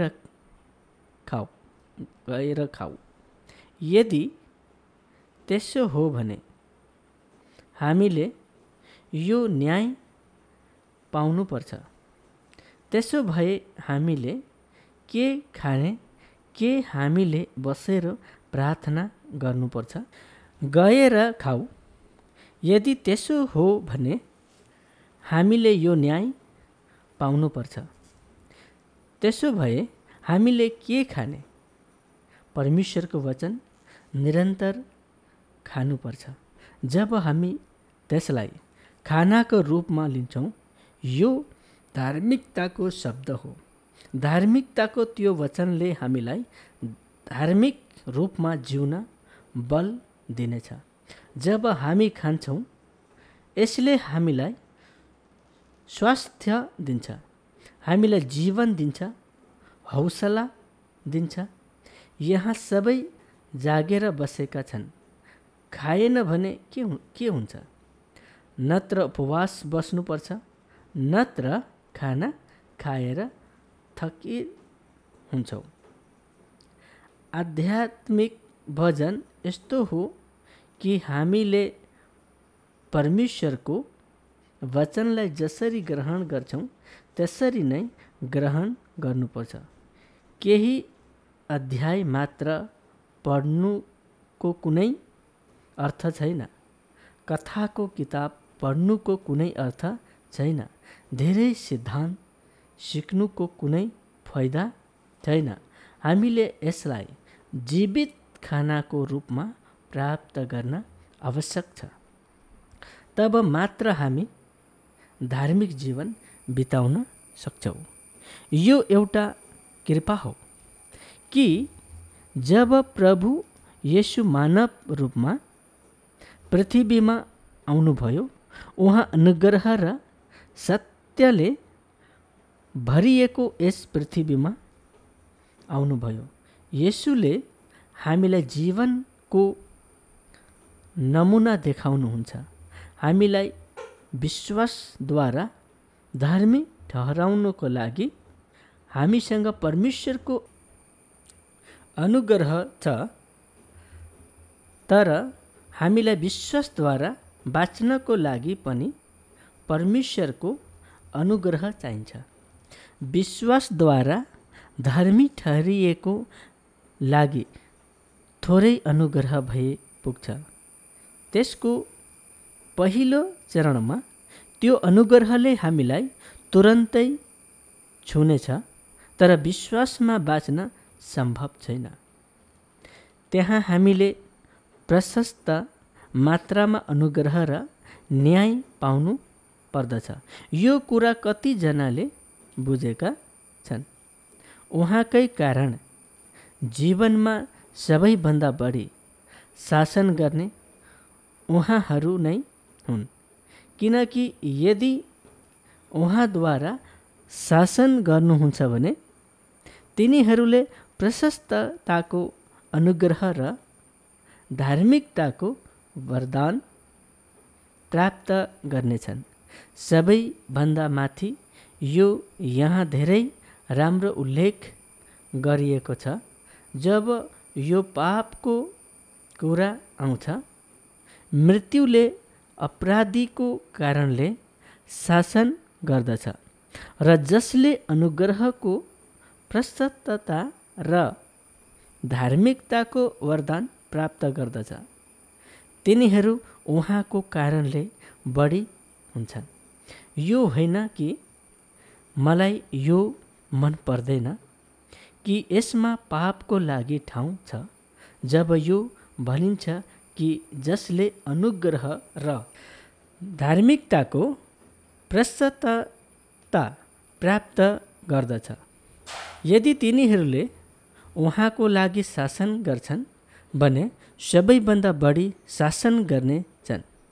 त्यहाँ पापको लागि कुनै ठाउँ छैन। जसरी हामी अहिले सामान्ययाय भन्छौँ, पाप कति गाह्रो छ कि यसलाई प्राप्त गर्न धेरै गाह्रो छ। हामी संसारमा बस्छौँ अनि त्यहाँ केही श्लोकहरू ल्याइदिन्छन्। उसले याद गर्छ कि हामी माटो हौँ, किन यो सबै हामी पापको लागि बहना लिएर आएका छौँ। त्यो यहाँ भनिएको छैन पापले शासन गर्छ, तर यदि तपाईले परमेश्वरको अनुग्रह र धार्मिकताको प्रस्तुता प्राप्त गर्नुभयो भने हे ख्रीष्ट तपाईले जीवनको धेरै जसो भागमा शासन गर्नुहुनेछ। ख्रीष्टको मात्र हामीले विश्वासद्वारा स्वीकार गर्नुपर्छ। मंगलोरमा मैले कक्षा दिँदा मैले के व्याख्या गरेँ त्यो मलाई अझै याद छ। तब यहोवाको सेवकको एक प्रिय साथी म कहाँ आए र उनले मलाई भने, पास्टरले मलाई यो भर्खरै देखा परेको बताए। मलाई हेर्छ र भन्छ मलाई थाहा छ यो मान्छेले सकेसम्म आफ्नो जीवनमा शासन गर्न गइरहेको छ। यदि त्यसो हो भने मसँग यो पाप हटाउने शक्ति मसँग छ। जब हामीले अनुग्रह र न्यायको प्रस्तुता प्राप्त गर्छौँ तब हामीले यसलाई खोज्नुपर्छ। यो होइन कि मलाई यो मन पर्दैन, यस्तो केही पनि बचाउन सकिँदैन। केवल विश्वासद्वारा धर्मी ठहराउनु नै पर्याप्त छ।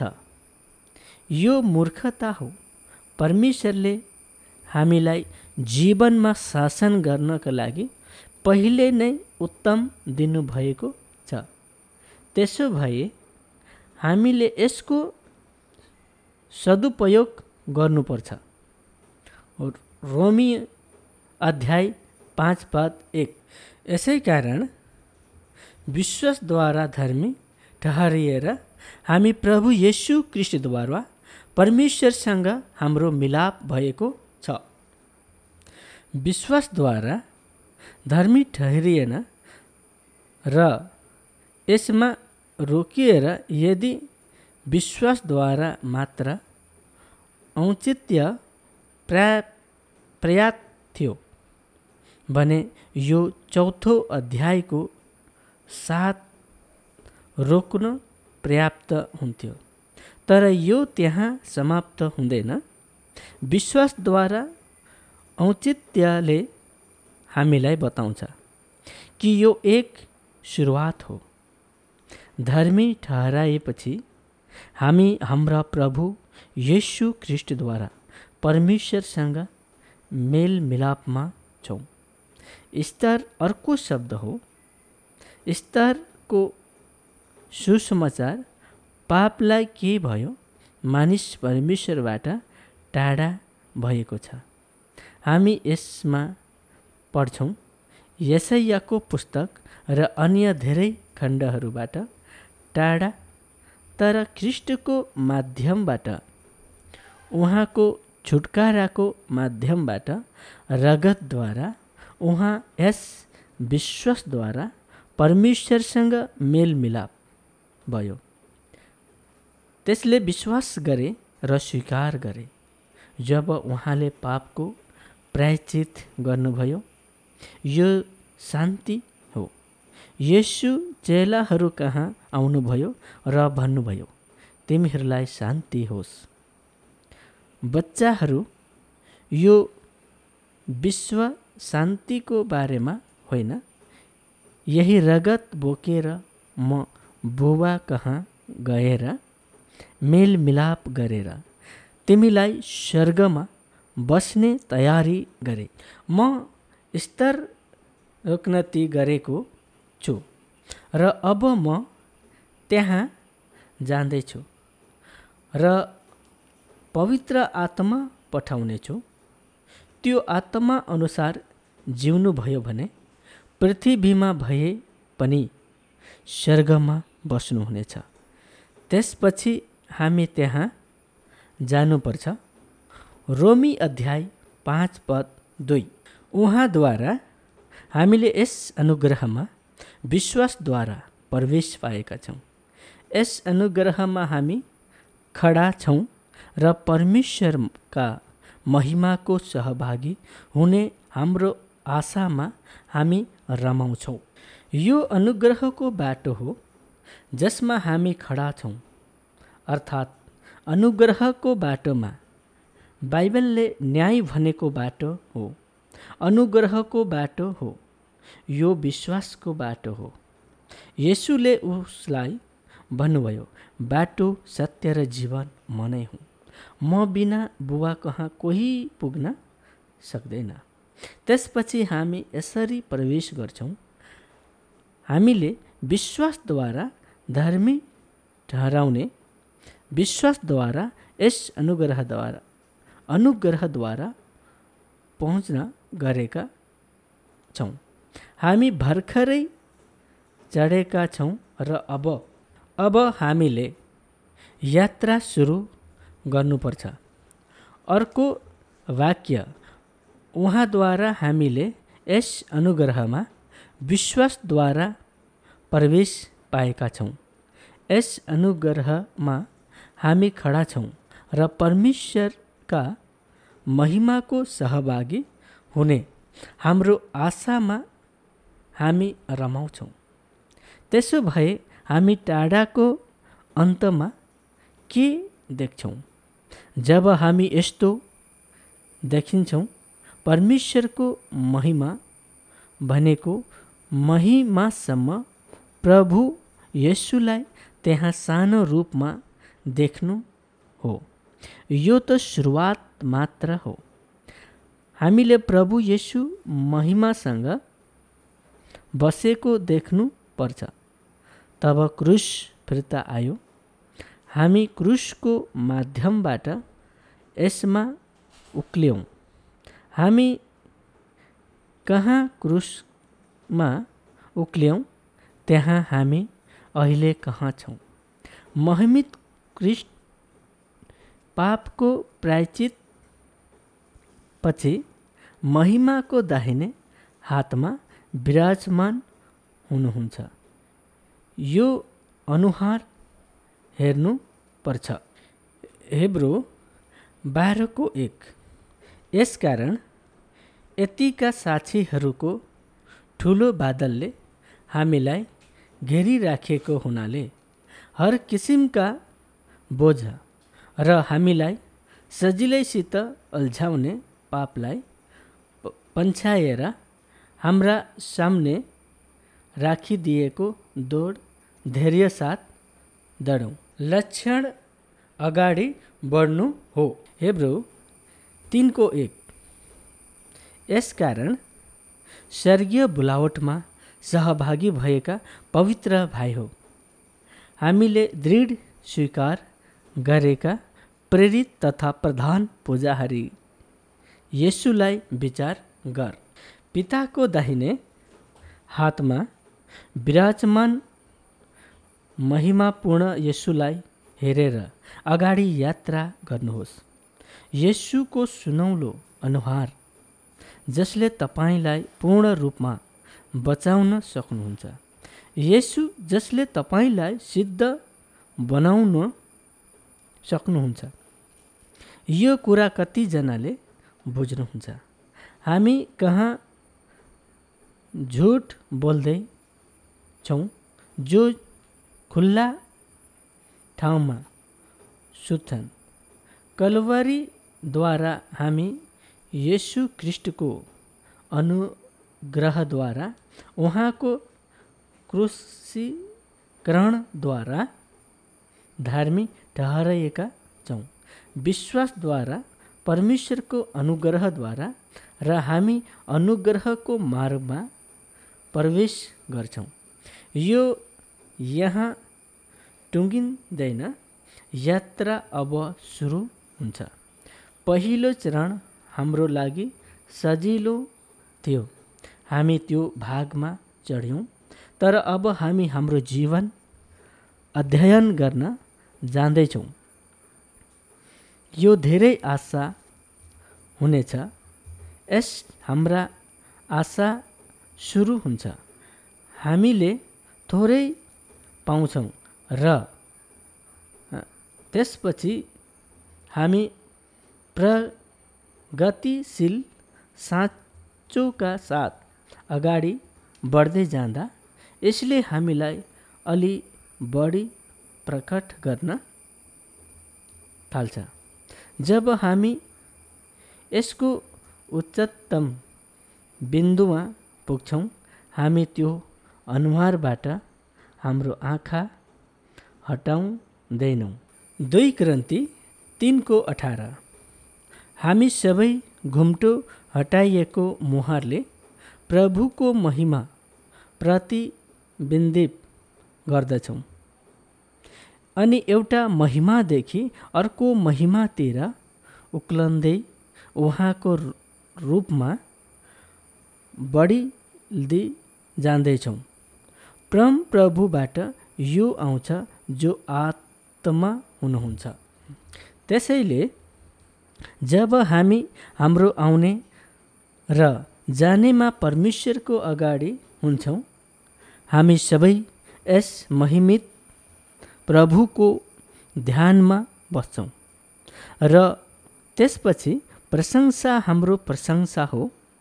यो बुढो मान्छेको प्रशंसा गर्नको लागि न संसारमा न हाम्रोमा यो तयार हुनु र तयार हुनु ठिक छ। हामी प्रशंसा गर्दैनौँ। हाम्रो श्रीमती र बच्चाहरूको लागि एक ठाउँ छ, हामी प्रशंसा गर्दैनौँ। त्यसैले प्रेरितहरूले भने Galatians 6:14 हाम्रा प्रभु येशू क्रिस्टको क्रुस बाहेक अरू कुनै पनि कुरामाथि घमण्ड गर्ने कुरा मदेखि दूर रहोस्, जसद्वारा म चाहिँ संसारको लेखी र संसार मेरो लेखी क्रुसमा झुन्डाइएको छ। उहाँ यसको एक हिस्सा हुनुहुन्छ। हाम्रो क्रुसीकरण त्यो क्रसद्वारा छ, तब मात्र हामी यो प्रशंसामा आउन सक्छौँ। संसारले धेरै प्रशंसा गर्नेछ, त्यसैले भनिन्छ संसार र संसारमा जे छ त्यसलाई माया नगर। Romans 5:5-4 यति मात्र होइन, तर हामी आफ्नो सङ्कटमा रमाउँछौँ। यो जानेर कि सङ्कटले सहनशीलता उत्पन्न गराउँछ, सहनशीलताले चरित्र र चरित्रले आशा उत्पन्न गराउँछ। त्यसैले जीवनको यो यात्रामा अझै पनि ईश्वरका प्रक्रियाहरू छन्। यो सबै माटो जस्तै देखिन्छ, सुन्न खानीमा आवश्यक जस्तै, नत्र त्यसभित्र सुन भेटिने छैन। त्यो के हो? केवल माटो। यो लामो प्रक्रिया हो। जब त्यो प्रक्रिया पुरा हुन्छ, एउटा सानो रातो रङ देखिन्छ। फिल्टर गर्दा केही छैन। यो ठुलो ब्यारलेल हो। यहाँ र त्यहाँ भित्र सुन छ, तर जब तपाईँ यो सबै सफा गर्नुहुन्छ, तपाईँ एकदम थोरै पाउनुहुन्छ। यसपछि अग्नि परीक्षा हुन्छ। यो सुन जस्तै पग्लिन्छ र बाहिर निकालिन्छ। हामीले बुझे झैँ जब हामी यहाँ पढ्छौँ, हामी हाम्रो विश्वासद्वारा धर्मी ठहरिन्छौँ। सोच्दै हेर्दै र हेर्दै एक ठुलो समूह यसरी भुइँमा बसेको कारण अज्ञान छ। यी सत्यहरू जान्न सकिँदैन। त्यसैले हामीले सिर्जना गर्ने ठाउँ यही हो। हामीलाई शुद्ध गर्नुहोस्। त्यसो भए जब हामी पढ्छौँ त्यहाँ दुःख र सही गुणता छ। त्यहाँ दुःख वर्णन गर्न कुनै शब्दहरू छैनन्। त्यो हो जब हामी यो बाटोमा जान्छौँ हामी देख्छौँ कि परमेश्वरले हाम्रो परीक्षा लिइरहनु भएको छ। हामीले जेम्सलाई पत्रमा यसलाई अहिले बढी स्पष्ट रूपमा पढ्यौँ। त्यसलाई पछि हामी जेम्सको पत्रमा पढ्छौँ कि पीडा सहनुपर्छ, अर्थात् हामी न्याय पढ्छौँ कि जीवनमा हामीले सामना गर्ने धेरै परीक्षाहरूबाट स्थिरता सिर्जना गर्छ र प्रतिकूलतामा पनि कदर गर्छौँ। त्यहाँ हामी पढ्छौँ कि लगनशीलता भनेको काम हो जसद्वारा हामी सिद्ध र सिद्ध बन्छौँ। त्यसो भए के कसैलाई धैर्य वा सहनशीलता शब्दको अर्थ थाहा छ? सही गुणता, तत्परता, तयारी, सिद्धान्त भएको आफूले विश्वास गरेको कुरालाई पछ्याउने व्यक्ति हो। त्यो सिद्धान्त हो। हाम्रो देशमा पहिले सिद्धहरू थिए, कतिपय मान्यताहरू छन् जसलाई तिनीहरूले विश्वास गर्छन्। त्यसमा बस्नेहरू नै हुन्। ती कागजातहरू कहिलेकाहीँ एक विशेष उद्देश्यको लागि अभ्यास गरिन्छ।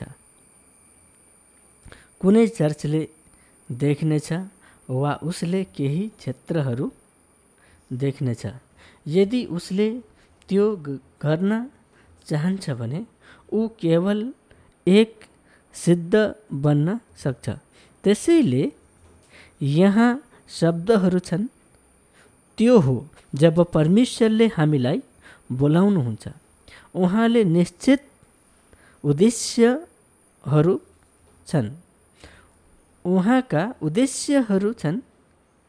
त्यसैले ती लक्ष्यहरूमा पुग्ने हो भने हामी सिद्ध बस्नै पर्छ। जीवनलाई घृणा गर्ने र वीणासँगै गाउने सिद्ध नायक हो भने सिद्धहरूले मात्र गाउन सक्छन्, नत्र गाउने समाप्त हुनेछ।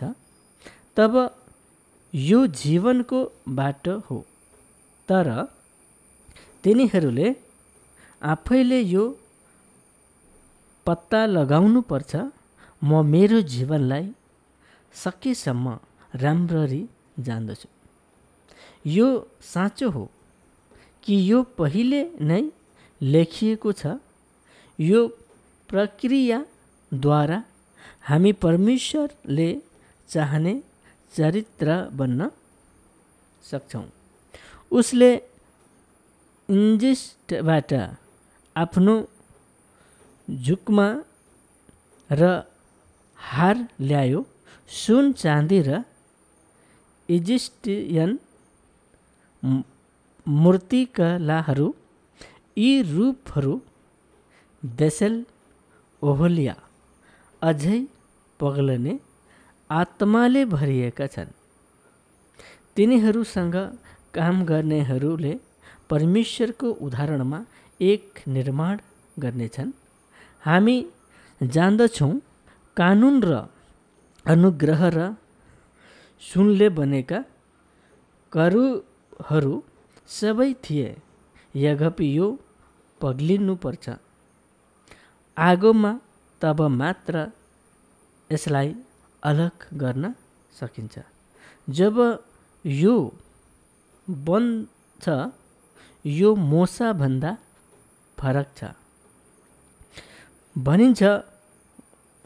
मोडेलको लागि हामीसँग इन्जिस्ट्यानहरूका मिस्त्रीहरू हुनेछन्। हामी संसारबाट यहाँ आएका हौँ, तब स्वरूप पहिलेको जस्तै बन्छ। विश्वासले हामी भित्री केही काम भएको छ, तर रूप हाम्रो मन, हाम्रा इच्छाहरू, हाम्रा भावनाहरू, हाम्रो शरीरका अङ्गहरू सबै येशूले निर्धारित गर्नुभएको ढाँचामा बनेको हुनुपर्छ। हामी ख्रीष्टको मनमा हुनुपर्छ, हामी ख्रीष्टको इच्छा अनुसार हुनुपर्छ। परमेश्वरको इच्छा पूरा गर्न र उहाँको काम पूरा गर्न ख्रीष्ट यस पृथ्वीमा बाँच्नु भए झैँ हामी हुनुपर्छ। हामी ख्रीष्टको त्यो छविप्रति हुनुपर्छ, मन्दिरका लागि ज्यान दिन तयार छन्। यस भवनलाई भत्काउनुहोस्, किनभने हामी यसबाट नयाँ निर्माण गर्न लागेका छौँ र हामीले परमेश्वरको हातमा गर्नुपर्छ। भत्काउनुपर्छ भन्छौँ, मैले त्यसै भनेको छु। स्थानीय भाषामा भन्नुपर्छ, तर यी बाइबलका शब्दहरू हुन्। अलिकति पनि तोड्न नछोड्नुहोस्, म त्यो नयाँ सिर्जना बन्न चाहन्छु। त्यसो भए हामी त्यो वास्तविक स्थानमा जानुपर्छ। जब हामीले वचनको सत्यता बुझ्छौँ, हाम्रो प्रार्थना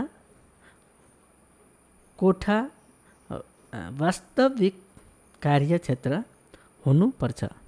संसारलाई दिन, माग्न, समय, रेख फाल्नुको सट्टा हामी परमेश्वरको इच्छा अनुसार हुने कामको केन्द्रमा हुनुपर्छ। पवित्र त्यहाँ हाम्रो प्रार्थना कोठामा आउनै पर्छ, जब उहाँले हाम्रो जोस देख्नुहुन्छ। पवित्र तल पर्छ। अब्राहम कहाँ आए? जब परमात्माले तिमीलाई तल ल्याउन भन्नुहुन्छ, तिमी भित्र जाने विचार आउँछ। तल आउन आवश्यक छैन, किनभने परमेश्वरको उपस्थिति हामीमाथि आउनेछ र त्यो उपस्थितिबाट तपाईँ शुद्ध हुनुहुनेछ। तलको सूची हेर्न तलको लिङ्कमा क्लिक गर्नुहोस्। जब यो शुद्धिकरणको लागि आउँछ, साइन्टिफिक अङ्ग्रेजीमा बोलिने शब्द हो। हामी पवित्र हुनेछौँ तब हाम्रो भित्री जलन, हाम्रो एकाग्रता, हाम्रो मनको तयारी सबै आवश्यक हुन्छ। त्यो सङ्कल्पलाई मनमा ल्याएर येशू यरुसलेमको यात्रा गर्नुहुन्छ। यो स्थायी जीवन होइन, यो केवल बुवालाई मद्दत गर्ने कुरा हो। राजा भएर शासन गर्ने हाम्रो रोजाइ हो। यो स्वर्गीय बस्नको लागि छनोट हो। देहधारीलाई हेर्छौँ, यो केवल फरक हुन सक्छ किनभने मेरो आरोहण पृथ्वीको आरोहण होइन, मेरो आरोहण स्वर्गको आरोहण हो। यो चेतना हामीमा आउनु पर्छ। दुःखमा प्रशंसा हुनुपर्छ। आशा हराएको छैन, किनभने हामीलाई थाहा छ कि यो हामीलाई उहाँको सिद्धमा डोर्याउनको लागि प्रभुको परीक्षामा राख्नको लागि भइरहेको छ। यो आशा के हो? परमेश्वरको महिमाको आशा। हामीसँग यो आवश्यक छ कि यो आशाले हामीलाई परमेश्वरको महिमामा ल्याउनु नै छ। रोमी अध्याय 5:5। र आशाले हामीलाई निराशा गराउँदैन, किनकि हामीलाई दिएका पवित्र आत्माद्वारा परमेश्वरको प्रेम हाम्रा हृदयमा खन्याएको छ। यसको मतलब परमेश्वरको प्रेम हाम्रो हृदयमा खन्याएको छ, किनकि राखिएको छ, म तिमीलाई एक वाक्यले प्रमाणित गर्न सक्छु।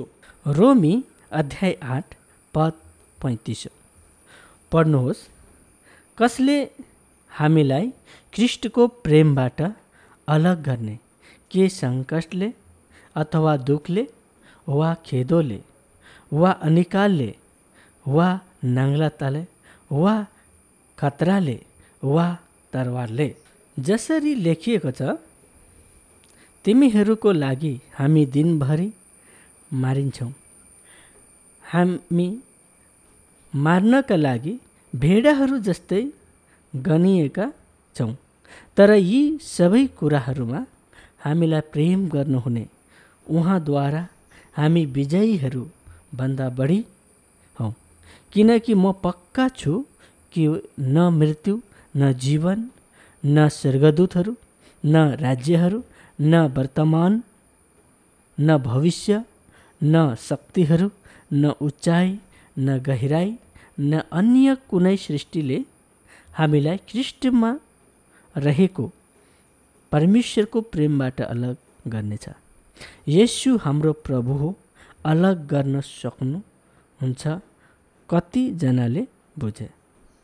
तब कसको लागि हाम्रो हृदयमा परमेश्वरको प्रेम दिएको छ? संसारमा सबै कुरा राम्रो लागि सम्भव छैन। मुख्य प्रेरितहरू जस्तै मलाई यो प्रेम अलग गर्न मलाई विश्वास छ कि कुनै शक्तिले मलाई यो आशाबाट अलग गर्न सक्दैन। त्यसो भए अब हामी यस प्रक्रियामा पीडाबाट आउँछौँ। आशा हराउँदैन, किनभने हामीलाई दिएको पवित्र आत्माद्वारा परमेश्वरको प्रेम हाम्रो हृदयमा खन्याएको छ। कुनै शक्तिले हामीलाई परमेश्वरको प्रेमबाट अलग गर्न सक्दैन। छलको आत्मालाई संसारमा तान्नु सम्भव छैन, कारण के हो? परमेश्वरको प्रेम पवित्र आत्माद्वारा हाम्रो हृदयमा खन्याइ छ।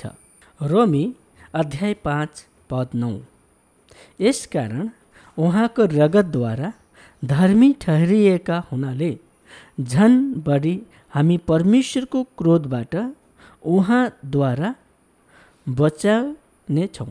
सबैले ધ્યાન દેવું.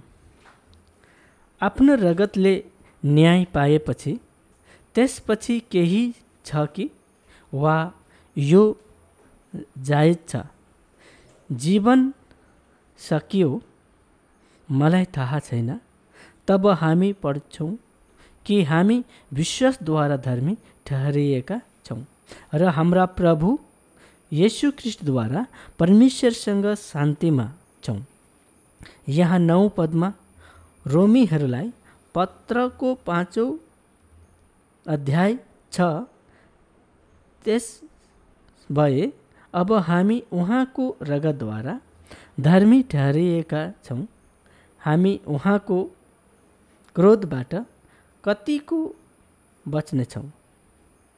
के तपाईँ यसपछि रिसाउनुहुन्छ? त्यहाँ छ, यदि तपाईँ येशू ख्रिस्टद्वारा बाँच्नुहुन्न भने त्यहाँ क्रोध छ.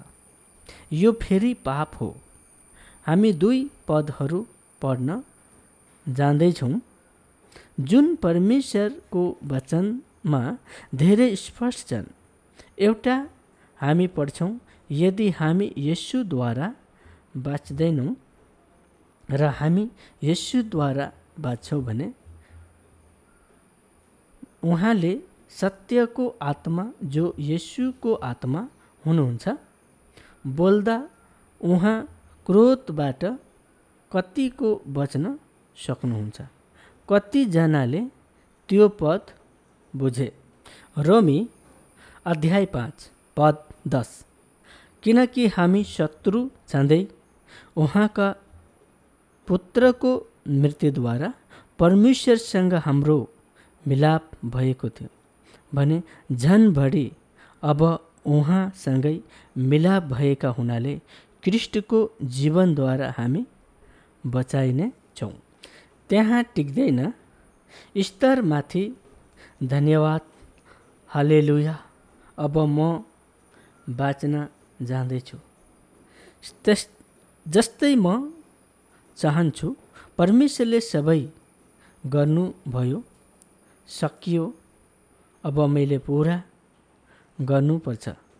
यदि तपाईँ येशूद्वारा बाँच्नु भएन भने, यदि तपाईँ वचनका आज्ञाहरूद्वारा बाँच्नु भने तपाईँ समाप्त हुनुहुनेछ. तर यो अर्को परिमार्जन हो. येशू पिताको इच्छाको समाप्त उत्पादनको रूपमा समाप्त हुनुभयो. तर यो कुरा कसैले बुझ्दैन. येशूले पृथ्वीलाई जे गर्न आज्ञा दिनुभएको थियो त्यही गर्नुभयो. अहिले आधा भयो, अब स्वर्गमा प्रक्रिया छ. यो कुरा कतिजनाले बुझ्नुहुन्छ. जब हामीलाई पृथ्वीमा काम गर्न बोलाइन्छ हामी पापबाट मुक्त हुन्छौँ. आदम र हवासँग धेरै क्षेत्रहरू छन्. एकजना मानिसले आदमलाई कलभरीको क्रुसमा टाँगे. उहाँले आफ्नो शरीरमा हाम्रा 2वटा पाप बोक्नुभयो र हामी सबैलाई क्षमा दिनुभयो. धेरै रगतले यो सम्भव भएको हो अनि यो रगत देखेर हाम्रो रगतमा धेरै अधिकार छ. यो नयाँ नियमको रगतले कि कोही पनि परम पवित्रतामा प्रवेश गर्न सक्छ. यो शब्द रगतले निस्कन्छ. यस्तो नयाँ कानुन हामी भित्र छ. यसैले रगत धेरै क्षेत्र छन्. यसबाहेक उनले आफ्नो शरीरको पर्दा च्यात्यो र हाम्रो लागि जीवनको नयाँ तरिका स्थापित गरियो। त्यसैले उहाँले गर्नुहुने यो पृथ्वीमा सबैभन्दा महत्त्वपूर्ण सेवकलाई हो। साथै बुबा प्रकट भयो, हामीलाई सल्लाह दिनुभयो। उहाँले हामीलाई जीवनको नमुना देखाउनुभयो। यी सबै काम पृथ्वीमा हाम्रा लागि हुन्। अब हामीलाई स्वर्ग बनाउनुहोस्। यदि तपाईँ स्वर्गीय हुन चाहनुहुन्छ भने पुनरुत्थान पार्थिव कार्य हो, तर प्रायश्चित भनेको स्वर्गमा हुने कार्य हो। किनकि हामी प्रधान पुजारी महान ईश्वर कहाँ जानुपर्छ, रगत लिएर सिंहासनमा जानुपर्छ, त्यसपछि स्वर्गमा। सबैभन्दा छिटो कुरा हाम्रो लागि पवित्र आत्मा पठाउनु हो, किन त्यस महिमामा प्रभुसँग जोडिन यस पवित्र आत्मामा नबस्नेहरूलाई के हुन्छ मलाई थाहा छैन। धेरै वर्ष यसरी नै बसे, सबै बेकार भयो कतिले बुझेर। जब म यी सबै भन्छु मेरो आत्मा यसरी विचलित हुन्छ। कुनै पनि समय हामी सधैँ क्रुस भन्न सक्दैनौँ। परमेश्वरका सन्तान क्रुस पछि गर्नको लागि एक महान काम छ। पुनरुत्थान क्रुस पछि छ। जब हामी पुनरुत्थान पछि स्वर्गमा जान्छौँ, पवित्र आत्मा हामीमा दिन्छ जसले स्वर्ग जानुपर्छ। तिमी त्यहाँ प्रधान पुजारी भएर बस्न सक्छौ। यो सबैभन्दा ठुलो पद हो। शरीरको रूपमा यस धरतीमा आएर त्यहाँ सबै कष्ट दुष्कर्महरू पुरा गरे र यहाँ गरेका सबै नराम्रा कामहरू खराब हुन्। पापमा परेका सबैलाई बचाउनको लागि यी सबै पापहरू हटाउने प्रभु येशू हुनुहुन्छ। यो धेरै नराम्रो काम हो, तर अब उहाँ पिताको दाहिने हातपट्टि स्वर्गमा विराजमान हुनुभएकोले उहाँले स्वर्गमा भएका कामहरू गर्नुहुन्छ। उहाँ हाम्रो लागि स्वर्ग बनाउन काम गर्नुहुन्छ। यदि तपाईँ यसलाई सही गर्दै हुनुहुन्छ भने तपाईँ अब पछाडि फर्केर हेर्न अगाडि बस्नुहुन्न। महिमाको यात्रा येशूलाई हेर्दै विश्वासको नेता र समापनकर्ता धेरै छोराहरूलाई महिमाको लागि नेतृत्व गर्दै स्वर्गमा बसेर हाम्रा प्रभुले यही गरिरहनु भएको छ। त्यसो भए उसको रगतले, किनभने शत्रुताको अवस्थामा उहाँको छोराको मृत्युद्वारा हामी परमेश्वरसँग मेलमिलापमा छौँ। त्यसो भए उहाँको जीवनको कारणले हाम्रो मेलमिलाप भयो भने हामी किन बचाउन सक्दैनौँ? हामीले यो जीवन जिउँदैनौँ भने के हुन्छ? यो एउटा ठुलो प्रश्न चिन्ह हो, होइन र? उनीहरूले मात्र यो बुझ्न आवश्यक छ। तपाईँ येशूको जीवन कसरी प्राप्त गर्नुहुन्छ? शब्द कसले जित्ला?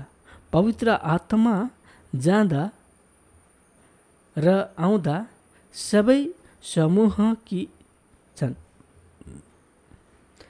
त्यसैले अब म के गरौँ? म पवित्र आत्मालाई सोध्दैन, म प्रभुलाई सोध्छु। महिमा छन्, त्यसैले अब म के गरौँ? म पवित्र आत्मालाई सोध्दैन, म प्रभुलाई सोध्छु। हे प्रभु, मलाई यो प्रकट गर्नुहोस्।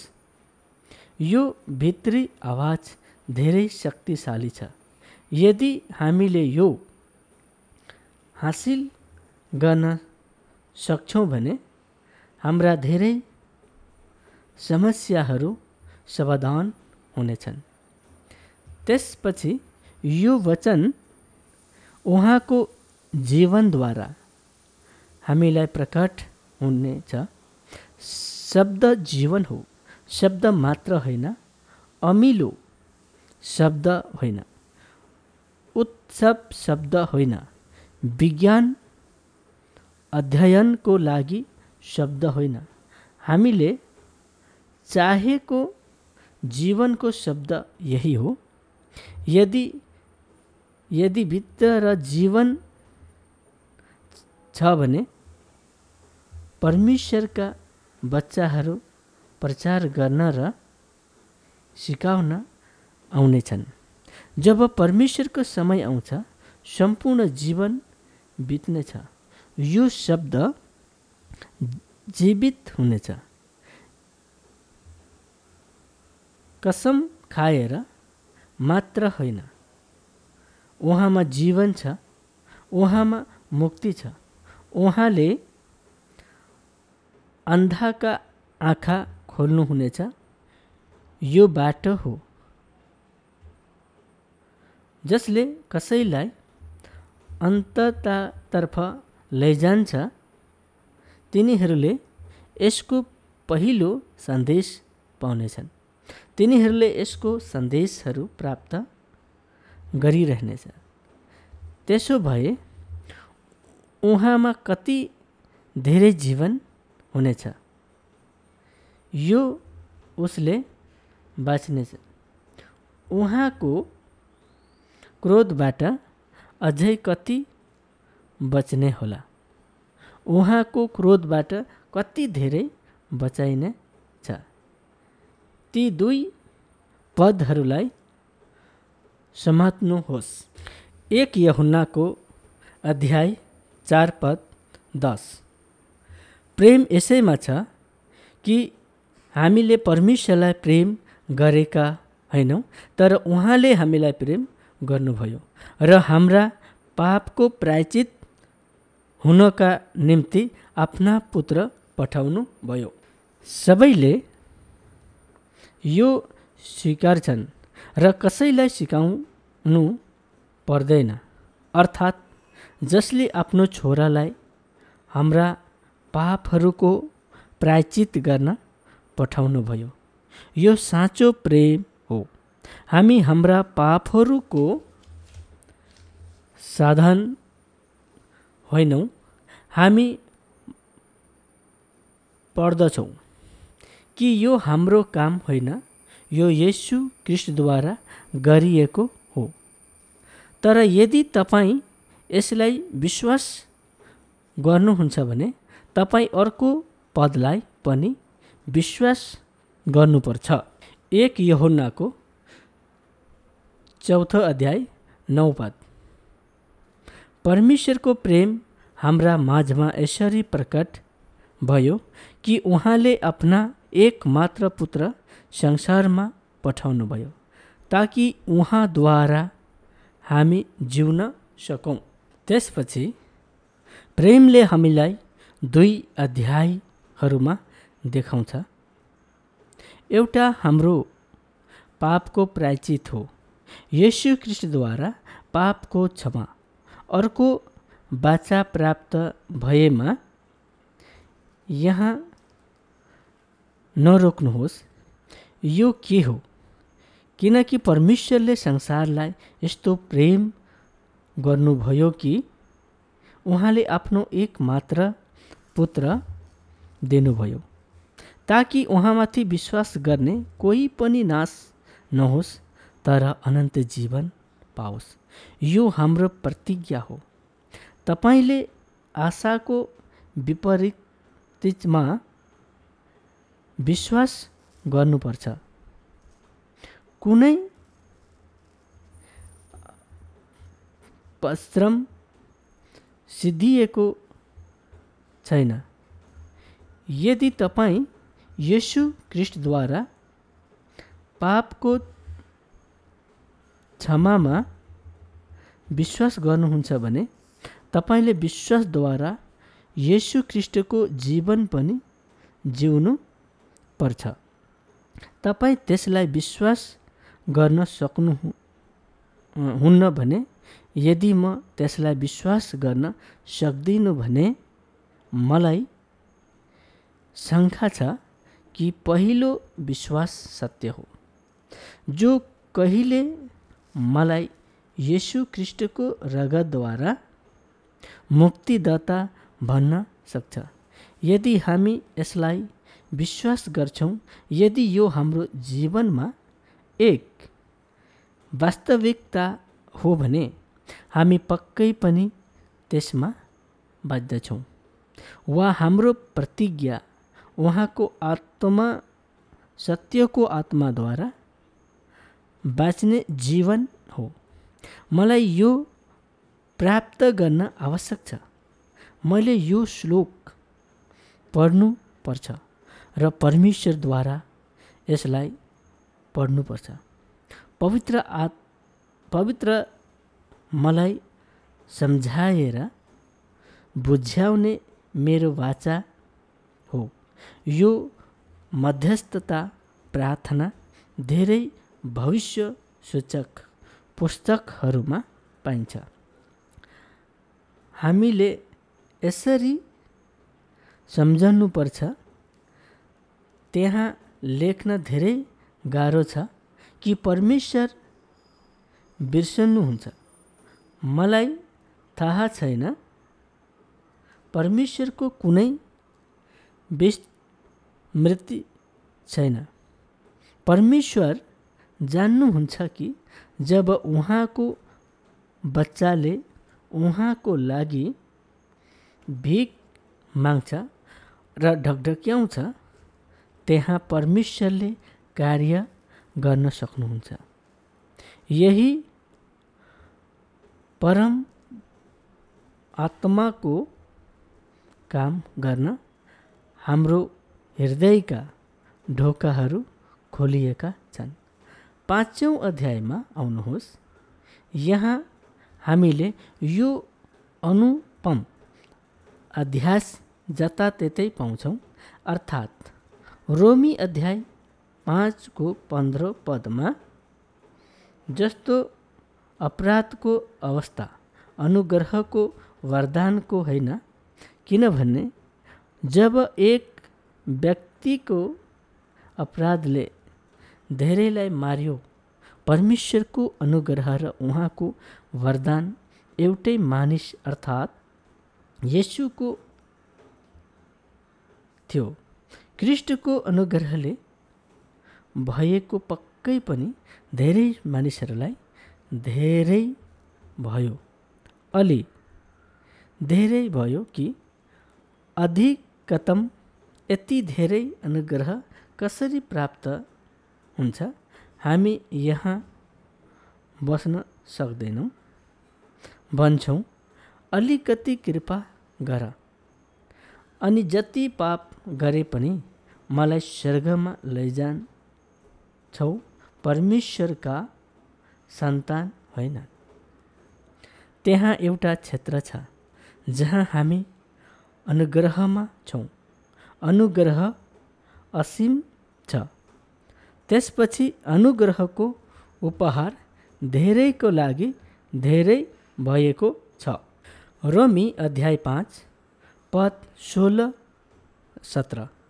सित्तैको वरदान चाहिँ त्यस एकजना मानिसको पापको नतिजा जस्तै होइन, किनकि एउटा अपराधको इन्साफले दण्डको आज्ञा ल्यायो, तर धेरै अपराधका पछि आउने सित्तैको वरदानले निर्दोष शीतकरण ल्याउँछ। यदि एउटै मानिसको अपराधले गर्दा त्यस मानिसद्वारा मृत्युले राज्य गरियो भने त झन् बढी प्रस्तुत अनुग्रह र धार्मिकताका सित्तैको वरदान पाउनेहरूले एउटै मानिस येशू ख्रिस्टद्वारा जीवनमा राज्य गर्नेछन्। त्यसपछि हामीलाई थाहा छ हामीलाई त्यहाँ के देखाउँदैछ। हामी सामान्यतया पापलाई महान देख्छौँ। मलाई त्यो पापबाट मुक्त हुन गाह्रो छ। परमेश्वर सबै जान्दछन्। हाम्रो कमजोरीलाई समर्थन गर्दछ। यो सबै सत्य हो, तर के हामीले यो मान्यौँ? यो खण्ड कतिवटा नाम पर्छ, अर्थात् धेरै ठाउँमा लेखिएको छ कि अनुग्रह र पाप एउटै होइन। अर्थात् अनुग्रहमा कहिलेकाहीँ बच्चाहरूको पापहरू एउटाले शक्ति हुन्छ। पाप र अनुग्रह एउटै कुरा होइनन्। मलाई थाहा छ कि पापको नियम छ, पापमा सङ्कति छ, तर मेरो कृपा त्योभन्दा ठुलो छ। अत्यधिक प्रयोग गरिन्छ।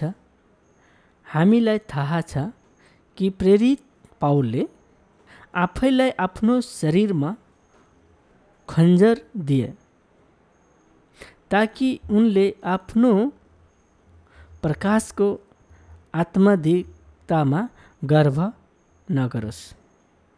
उसलाई छोरा हाल्न एउटा दूत दिएको छ। शैतानको दूतलाई छोरा प्रहार गर्ने मौका दिनु एकदमै गाह्रो अवस्था हो। प्रेरितले यसलाई हटाउनका लागि 3 पटक प्रार्थना गर्नुभयो, तर जवाब 2 कोरिन्थी 12:9 दिएको थियो। तर मलाई उहाँले भन्नुभयो, मेरो अनुग्रह तेरो निम्ति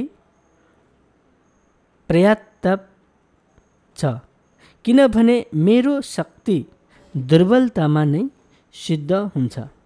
यसकारण ख्रिस्टको शक्ति ममा वास गरोस् भनेर म बरु मेरो दुर्बलतामा बढी खुसी साथ गर्व गर्नेछु।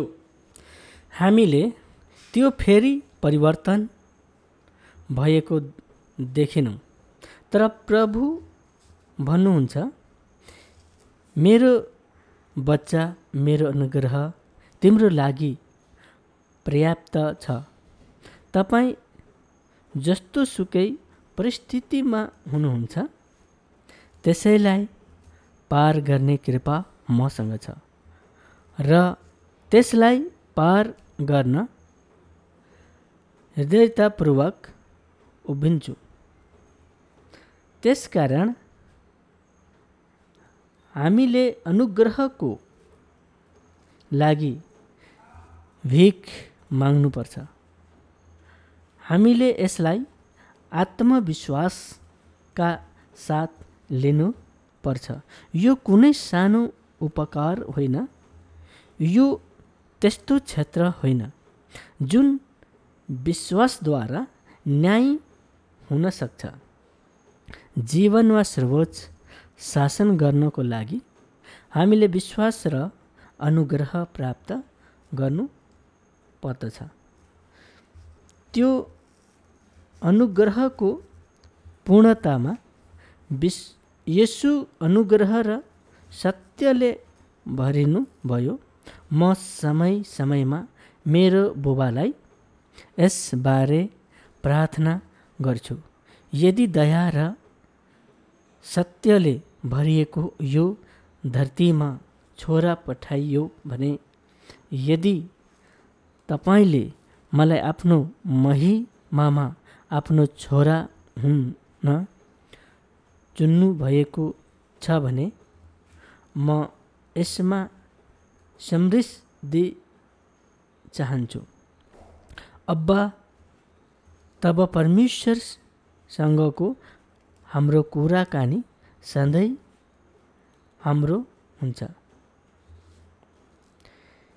फेलोसिप तब हुन्छ जब हामी यी प्रतिज्ञाहरूलाई पक्रुन्छौँ र आशाको विपरीत विश्वास गरेर त्यो आशामा आउँछौँ।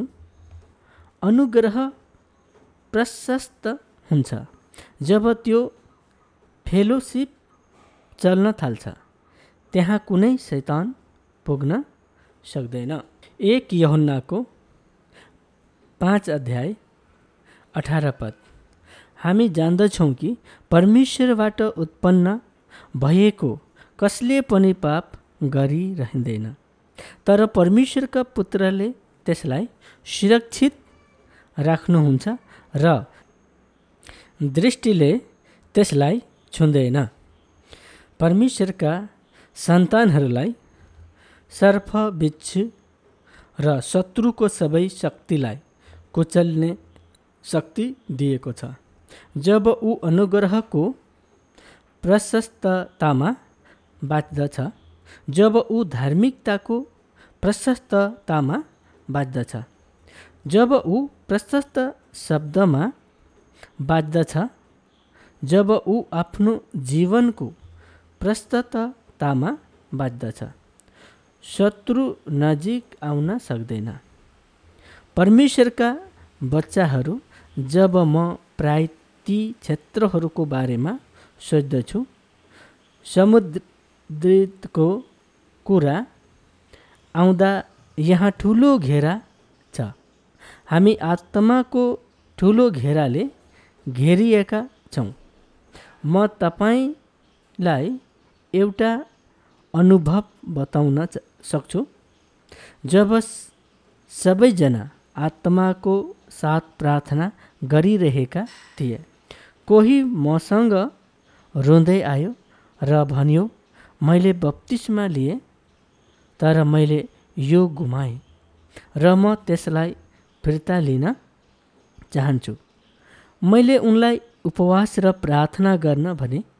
त्यस दिन साँझको उपवासनामा परमेश्वरको पवित्र आत्मा धेरै शक्तिशाली रूपमा आउनुभयो। उहाँले भन्नुभयो कि पवित्र आत्मा महान शक्तिमा आउनु अघि अर्को शक्तिले उहाँलाई छोड्यो। एक शक्ति अचानक बाहिर जान्छ।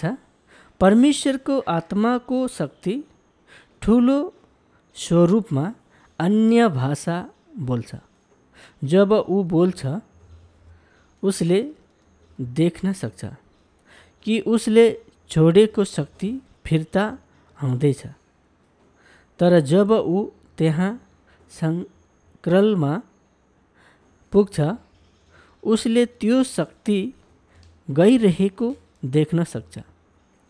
आक्रमण गर्न आउँदैछ तर त्यो बेल्टको नजिक पुग्दा त्यो बल पर्खालमा ठोकिएर पछाडि गइरहेको देखिन्छ। के तपाईलाई थाहा छ यो के हो? त्यति बेला आध्यात्मिक क्षेत्रमा थिए। त्यो भाइ हामी प्रार्थना गर्दा ठुलो आध्यात्मिक सङ्कल थियो। अन्य शक्तिहरू कतै भेटिने छैनन्। त्यसपछि हाम्रो जीवनमा जब हामी बिहान केही घण्टा परमेश्वरको उपस्थितिमा बस्छौँ, परमेश्वरसँग सङ्गतमा, परमेश्वरसँग वचनमा ध्यान गर्छौँ र साँच्चै आध्यात्मिक वातावरणमा बाहिर निस्कन्छौँ, हामीलाई थाहा हुन्छ कि हामीमा राक्षसी शक्तिहरू आएका छन्, आउन सक्दैनन्। यो जीवन हामीले सधैँभरि बाँच्नुपर्छ। यो बिना हामी संसार जस्तै बाँच्न समस्या हुने छैनौँ र यसरी बाँच्ने छैनौँ। त्यसपछि हामी तपाईंलाई भन्छौँ कि तपाईँ परीक्षक हुनुहुन्छ वा यो सबै परीक्षीको सल्लाह हो। यो मूर्खता हो। परमेश्वरका सन्तान उहाँले हामीलाई येशू ख्रीष्टद्वारा यस प्रशस्ततामा बाँच्न बोलाउनु भएको छ, किनकि हामी उहाँको जीवनबाट प्राप्त हुने अनुग्रह र सत्यको प्रशस्ततामा बाँच्न थाल्यौँ। मलाई शक्ति दिने ख्रीष्टद्वारा सबै कुरा लागि म पर्याप्त छु, किनभने यसलाई जित्नु हाम्रो जीवन हो। साथै शैतानले हामीलाई बलाइ अगाडि पछाडि किक गर्न बोलाइएको थिएन, न शक्ति न सुख देखेर। कतिपयको जीवन सधैँ असफलताको शब्द हुन्छ। घरमा शान्ति छैन, परिवारमा शान्ति छैन, जहाँ गए पनि शान्ति छैन।